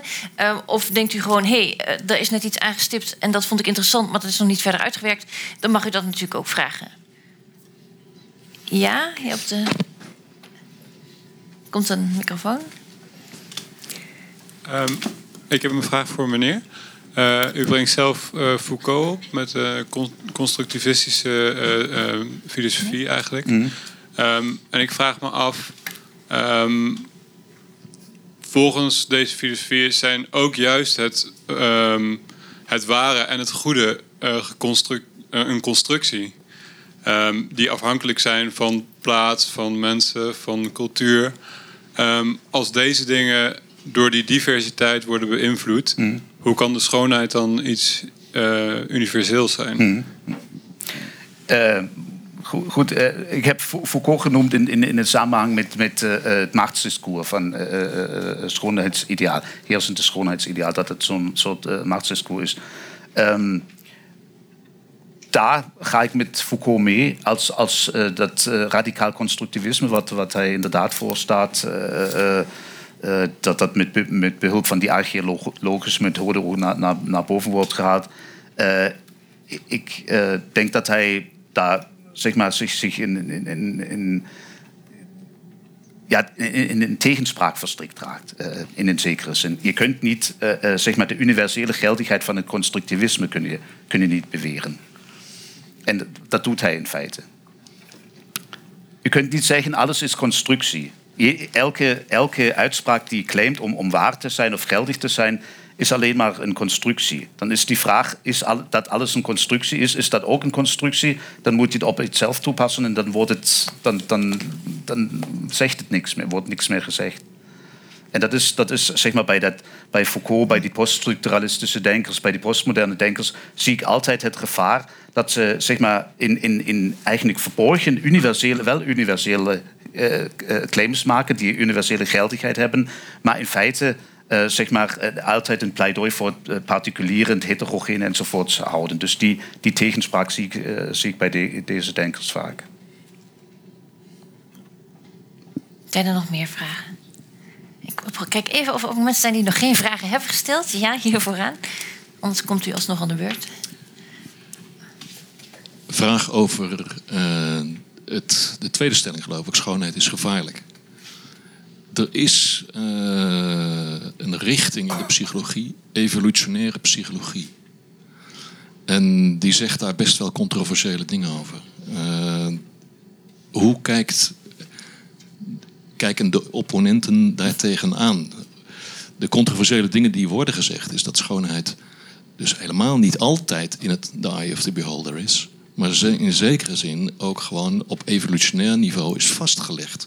Er zijn wel degelijk standaarden waarop wij elkaar mooi vinden. En het meest controversiële eh, is die vraag: die, is schoonheid gevaarlijk? Die heb ik aan een aantal mensen gesteld. En daar blijkt uit dat veel mensen, 50 procent, zo'n klein deel zegt altijd, een klein deel zegt soms, ja daarop zeggen. En als je dan vervolgens vraagt, wat dan? Eh, dan komt dat heel erg op dat evolutionaire terrein uit. Dan zie je hele grote verschillen, met name op het gebied van vorm en wel op de menselijke vorm. Dat gaat over verleiding, dat gaat over met name mooie vrouwen, niet mooie mannen, maar er zit een volkomen asymmetrie in op een evolutionair niveau. Dus ik ben heel benieuwd hoe de opponenten daar tegenaan kijken. Met daarachter waarschijnlijk, ik vraag het heel even, hè, dat we zeker weten waar we over discussiëren. De gedachte dat het mooie doorgegeven wordt en het lelijke dus er eigenlijk niet bij hoort en uitgezuiverd wordt.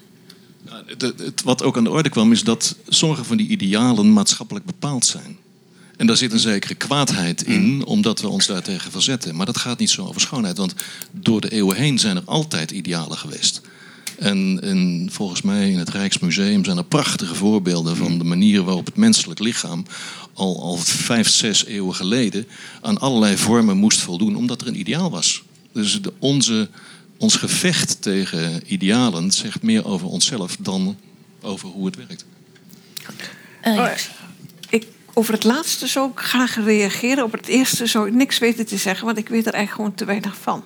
Over dat laatste vind ik juist interessant als je die idealen ziet van schoonheid van het menselijk lichaam. Hoe divers die zijn geweest in het West-Europese. Ik bedoel, als we alleen dat deel van de wereld zien. Ideaalbeelden van het menselijk lichaam. Van dun tot dik. Of in elk geval, misschien moet ik het omkeren. Liever wat molliger in het verleden dan in het heden. Dus ideaalbeelden gaan verschuiven. Dus in feite is dat, mijns inziens, een bevestiging van mijn positie. Dank u wel. Namelijk dat ook dat type idealen tijdgebonden zijn. Ja, nou, eh, zeg maar, ik heb eh, met, met evolu- evolutionaire psychologie. ehm, ik, ik weet niet precies wat ik daaronder moet verstaan, maar eh, wat, wat ik daaronder begrijp is dat, eh, dat wordt gezegd dat bepaalde zeg maar, denkpatronen, bepaalde manieren om de wereld eh, aan te kijken enzovoorts, dat die evolutionair gegroeid zijn. Dat, dat het dus een selectievoordeel is als ik eh, zeg maar, op een bepaalde manier denk en dit zo wordt doorgegeven. En, en dat eh, zeg maar, zou je ook op de schoonheidsideaal. is heel erg gekoppeld aan Precies, precies. Ja, ja dat het daarmee samen. Ik, ik denk een, een punt die we, die we, die we van vanavond nog helemaal niet hebben, hebben geraakt, eh, eh, moeten we nu ook niet meer al te diep op ingaan, is, eh, is het eh, zeg maar moment van de vrijheid. Eh, ehm, wat eh, ehm, had ik misschien ook kunnen noemen, zeg maar, dat, dat, in, we inderdaad in de ontmoeting met schoonheid op onze vrijheid worden aangesproken. Vandaar heb ik, heb ik moeite zeg maar, met die evolutionaire verklaringen. Er bestaat bijvoorbeeld ook een evolutionaire ethiek, die ook zegt, eh, zeg maar, bepaalde gedragspatronen zeg maar, zijn eh, evolutionair van voordeel. Ik denk dat, eh, eh, dat gedeeltelijk zeker, zeker klopt, maar dat er een belangrijk moment bij komt, namelijk, namelijk dat we tot alles wat ons zeg maar, evolutionair is overgeleverd, dat we ons tot alles nog kunnen vrij verhouden. Ik heb bepaalde neigingen, heb bepaalde voorkeuren enzovoorts. Ehm, maar ik kan, me, ik, kan, ik kan me vrij daartoe verhouden. Ik, ik, ik, kan bijvoorbeeld zeggen, eh, ja, ja schiet mij goed voorbeeld te binnen. Eh, als ik bijvoorbeeld zou, dat is niet het verhaal, maar als, als ik eh, zeg maar geweld mooi zou vinden, wat, wat sommige mensen doen, dan, dan kan ik mezelf zeggen: nee, dat moet je niet doen. Ik kan mezelf zeg maar, opvoeden om, om, om bepaalde dingen niet te doen. We hebben die vrijheid om ons tot, dat, tot eh, determinanten eh, eh, te verhouden. Dus ja. Maar is dat... Oh, gevoelsmatig niet. U kunt niet schoonheid, u kunt niet schoonheid volgens mij, of, of lelijkheid of geweld mooi gaan vinden als gevoel. U kunt er een ander standpunt over nemen, maar het lijkt me ontzettend moeilijk om iets waarvan je zegt dat. Een van de belangrijkste, moeilijkste dingen vind ik altijd geur. Mhm. Eh, Ja. U noemde net Mhm. eh, een bos wat lelijk is. Mhm. Het is bijna niet moeilijk, eh, mogelijk om iets wat je niet lekker vindt, toch mooi te vinden. Niet lekker vindt ruiken, mooi Ja. te vinden. Dat zit heel diep verankerd in je eh, fysiologie. dat, eh, dat, dat klopt. Dat, dat ontken ik ook niet. Nee, nee. Dus ehm, eh, ja, maar, maar dan nog, zeg maar, wij- wij- wij- ik kan dat zelf realiseren dat, dat, ik dat, dat het voor mij eh, slecht ruikt of zoiets. En, en dat, dat kan ik niet veranderen door, door, door gedrag enzovoort. Of, of, of mijzelf op, op, te, op te voeden. maar je kunt de situaties van mij. Maar ik kan, Ja. me, ik kan me daartoe verhouden. Ja. Ja. Ja, Of ik kan zeggen, zeg maar, als het een onvermijdelijke geur is, die ik, eh, eh, omdat ik met mensen samenwerk die, ja, misschien, eh, ja, of hoe dan ook. eh, en en, eh, het is een onontkombare situatie, kan, kan, ik, kan ik zeggen, nou, ik vind het niet goed, maar ik, ik moet daardoor. eh, en en ik, moet me dat, ik moet dat accepteren dat het zo is. En dat, Ja. dat kunnen wij wel doen. Ja. Ja, of na, naar aanleiding van het eerste voorbeeld, voorbeeld wat je gaf... als je merkt dat je aangetrokken wordt door geweld... maar je vindt dat ethisch niet juist... Ja. dan kun je zeggen, nou, kijk niet meer dat, naar dat soort films. Of ik ga niet meer ehm, met die hooliganvrienden naar het voetbalstadion. ja, precies. Op precies. zondag, Ja, ja. ja. Zijn er nog meer vragen? Ja, op de derde rij. Ik wilde ook graag nog even ingaan op het eh, tweede punt, of schoonheid gevaarlijk is. Eh, ik wou nog even ingaan op het tweede punt, of schoonheid gevaarlijk is. Dit is beter, hè? Ja. Ehm, er worden een heleboel eh, eh, argumenten genoemd over bijvoorbeeld het gebruik maken van schoonheid. Dus bijvoorbeeld in de politiek en andere, andere dingen die daarmee mee samenhangen. Als een soort van instrumentalisatie heeft u vaak genoemd, u beiden. Ehm, ik vraag me af of eh, dit de schoonheid aan zich betreft. U heeft het over de instrumentalisatie van de schoonheid. Eh, het gebruik eigenlijk van schoonheid als een soort van ja, voorwerp. Een, een, een, iets wat u gebruikt om eh, mensen naar uw zin te laten handelen. Ehm, ik denk dat daarmee het punt over het hoofd gezien wordt dat de schoonheid aan zich nog steeds een schoonheid is die geen instrument is. Stel je voor, eh, een prachtige kandelaar, een mooie rococo-kandelaar met prachtige krullen, eh, staat voor u op tafel. Eh, een erg mooi en schoon voorwerp. Op het moment dat ik deze oppak en iemand daarmee de scheel insla, is het dan de kandelaar het moordwapen of is het de hand die de kandelaar gebruikt om deze scheel in te slaan? En is daarmee de kandelaar aan zich nog steeds een prachtig mooi voorwerp wat geen moordwapen is? Mhm.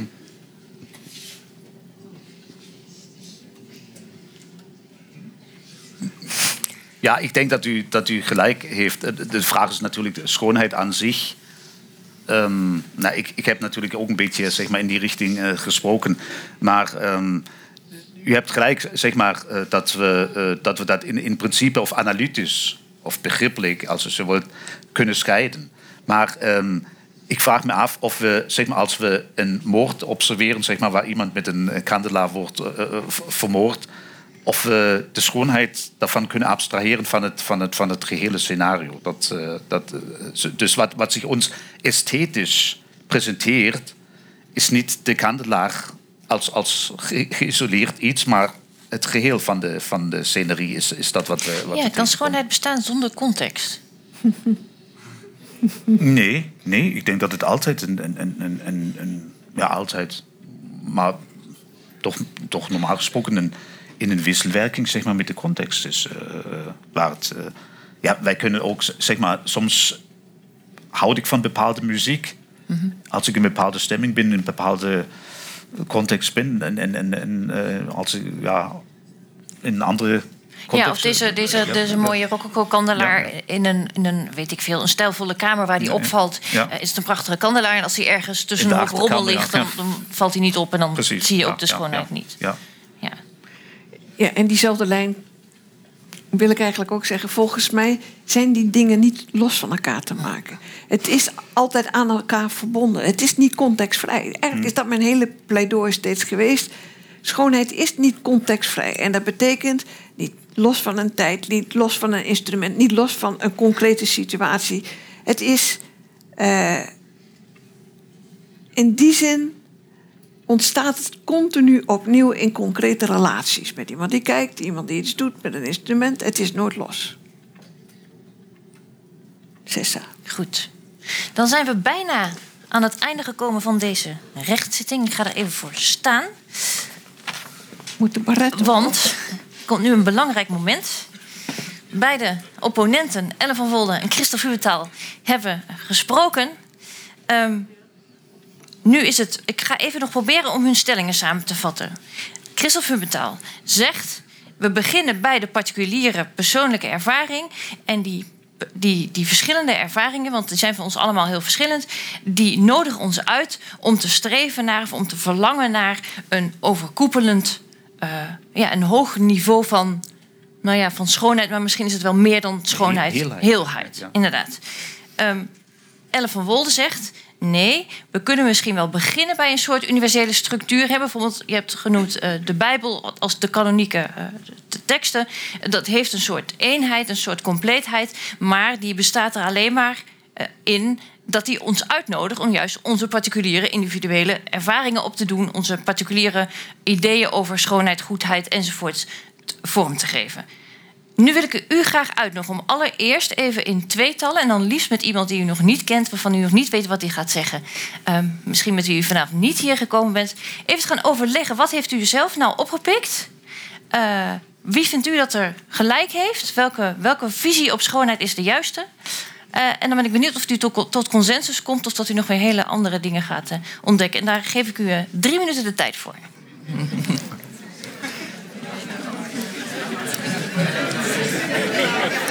Minuten zijn om. Ik ben blij, ik ben blij verrast dat de jury zo eh, uitvoerig eh, van gedachten is, eh, heeft gewisseld. Ehm, dan is het nu moment om te gaan stemmen. Wie van u, steek gewoon uw hand op, vindt dat Christophe Hubentaal gelijk heeft met zijn visie op schoonheid? Oké, maak een ongeveer schatting. Ja. En wie van u vindt dat Ellen van Wolde gelijk heeft met haar visie op schoonheid? Oh jongens. Hmm, ik had toch echt moeten gaan tellen. Ja, het is wel stemming. Even kijken, wat gaan we nu doen? Ga ik nu zeggen dat het een gelijk spel is geëindigd? Dat kan toch eigenlijk niet? Goed, dan oordeel ik bij deze dat we er nog niet uit zijn. en dit is mijn uitspraak. Hier moeten we het mee doen.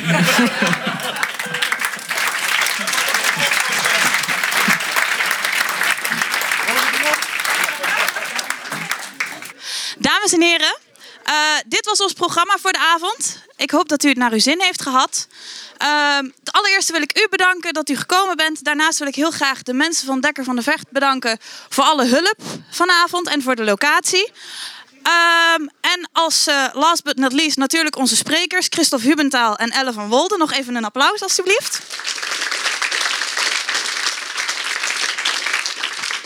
Nou, we zijn er duidelijk dus nog niet uit. Dus mocht u het allemaal nog een keer terug willen lezen, er staat zo snel mogelijk een verslag online. Online vindt u eventueel ook nog meer informatie over onze andere activiteiten. Dus kijk vooral even op onze website. Mocht u nog na willen praten om er samen uit te komen, dan staat er een koffie en thee voor u klaar bij de bar. En dan wens ik u namens Radboud Reflex nog een hele fijne avond.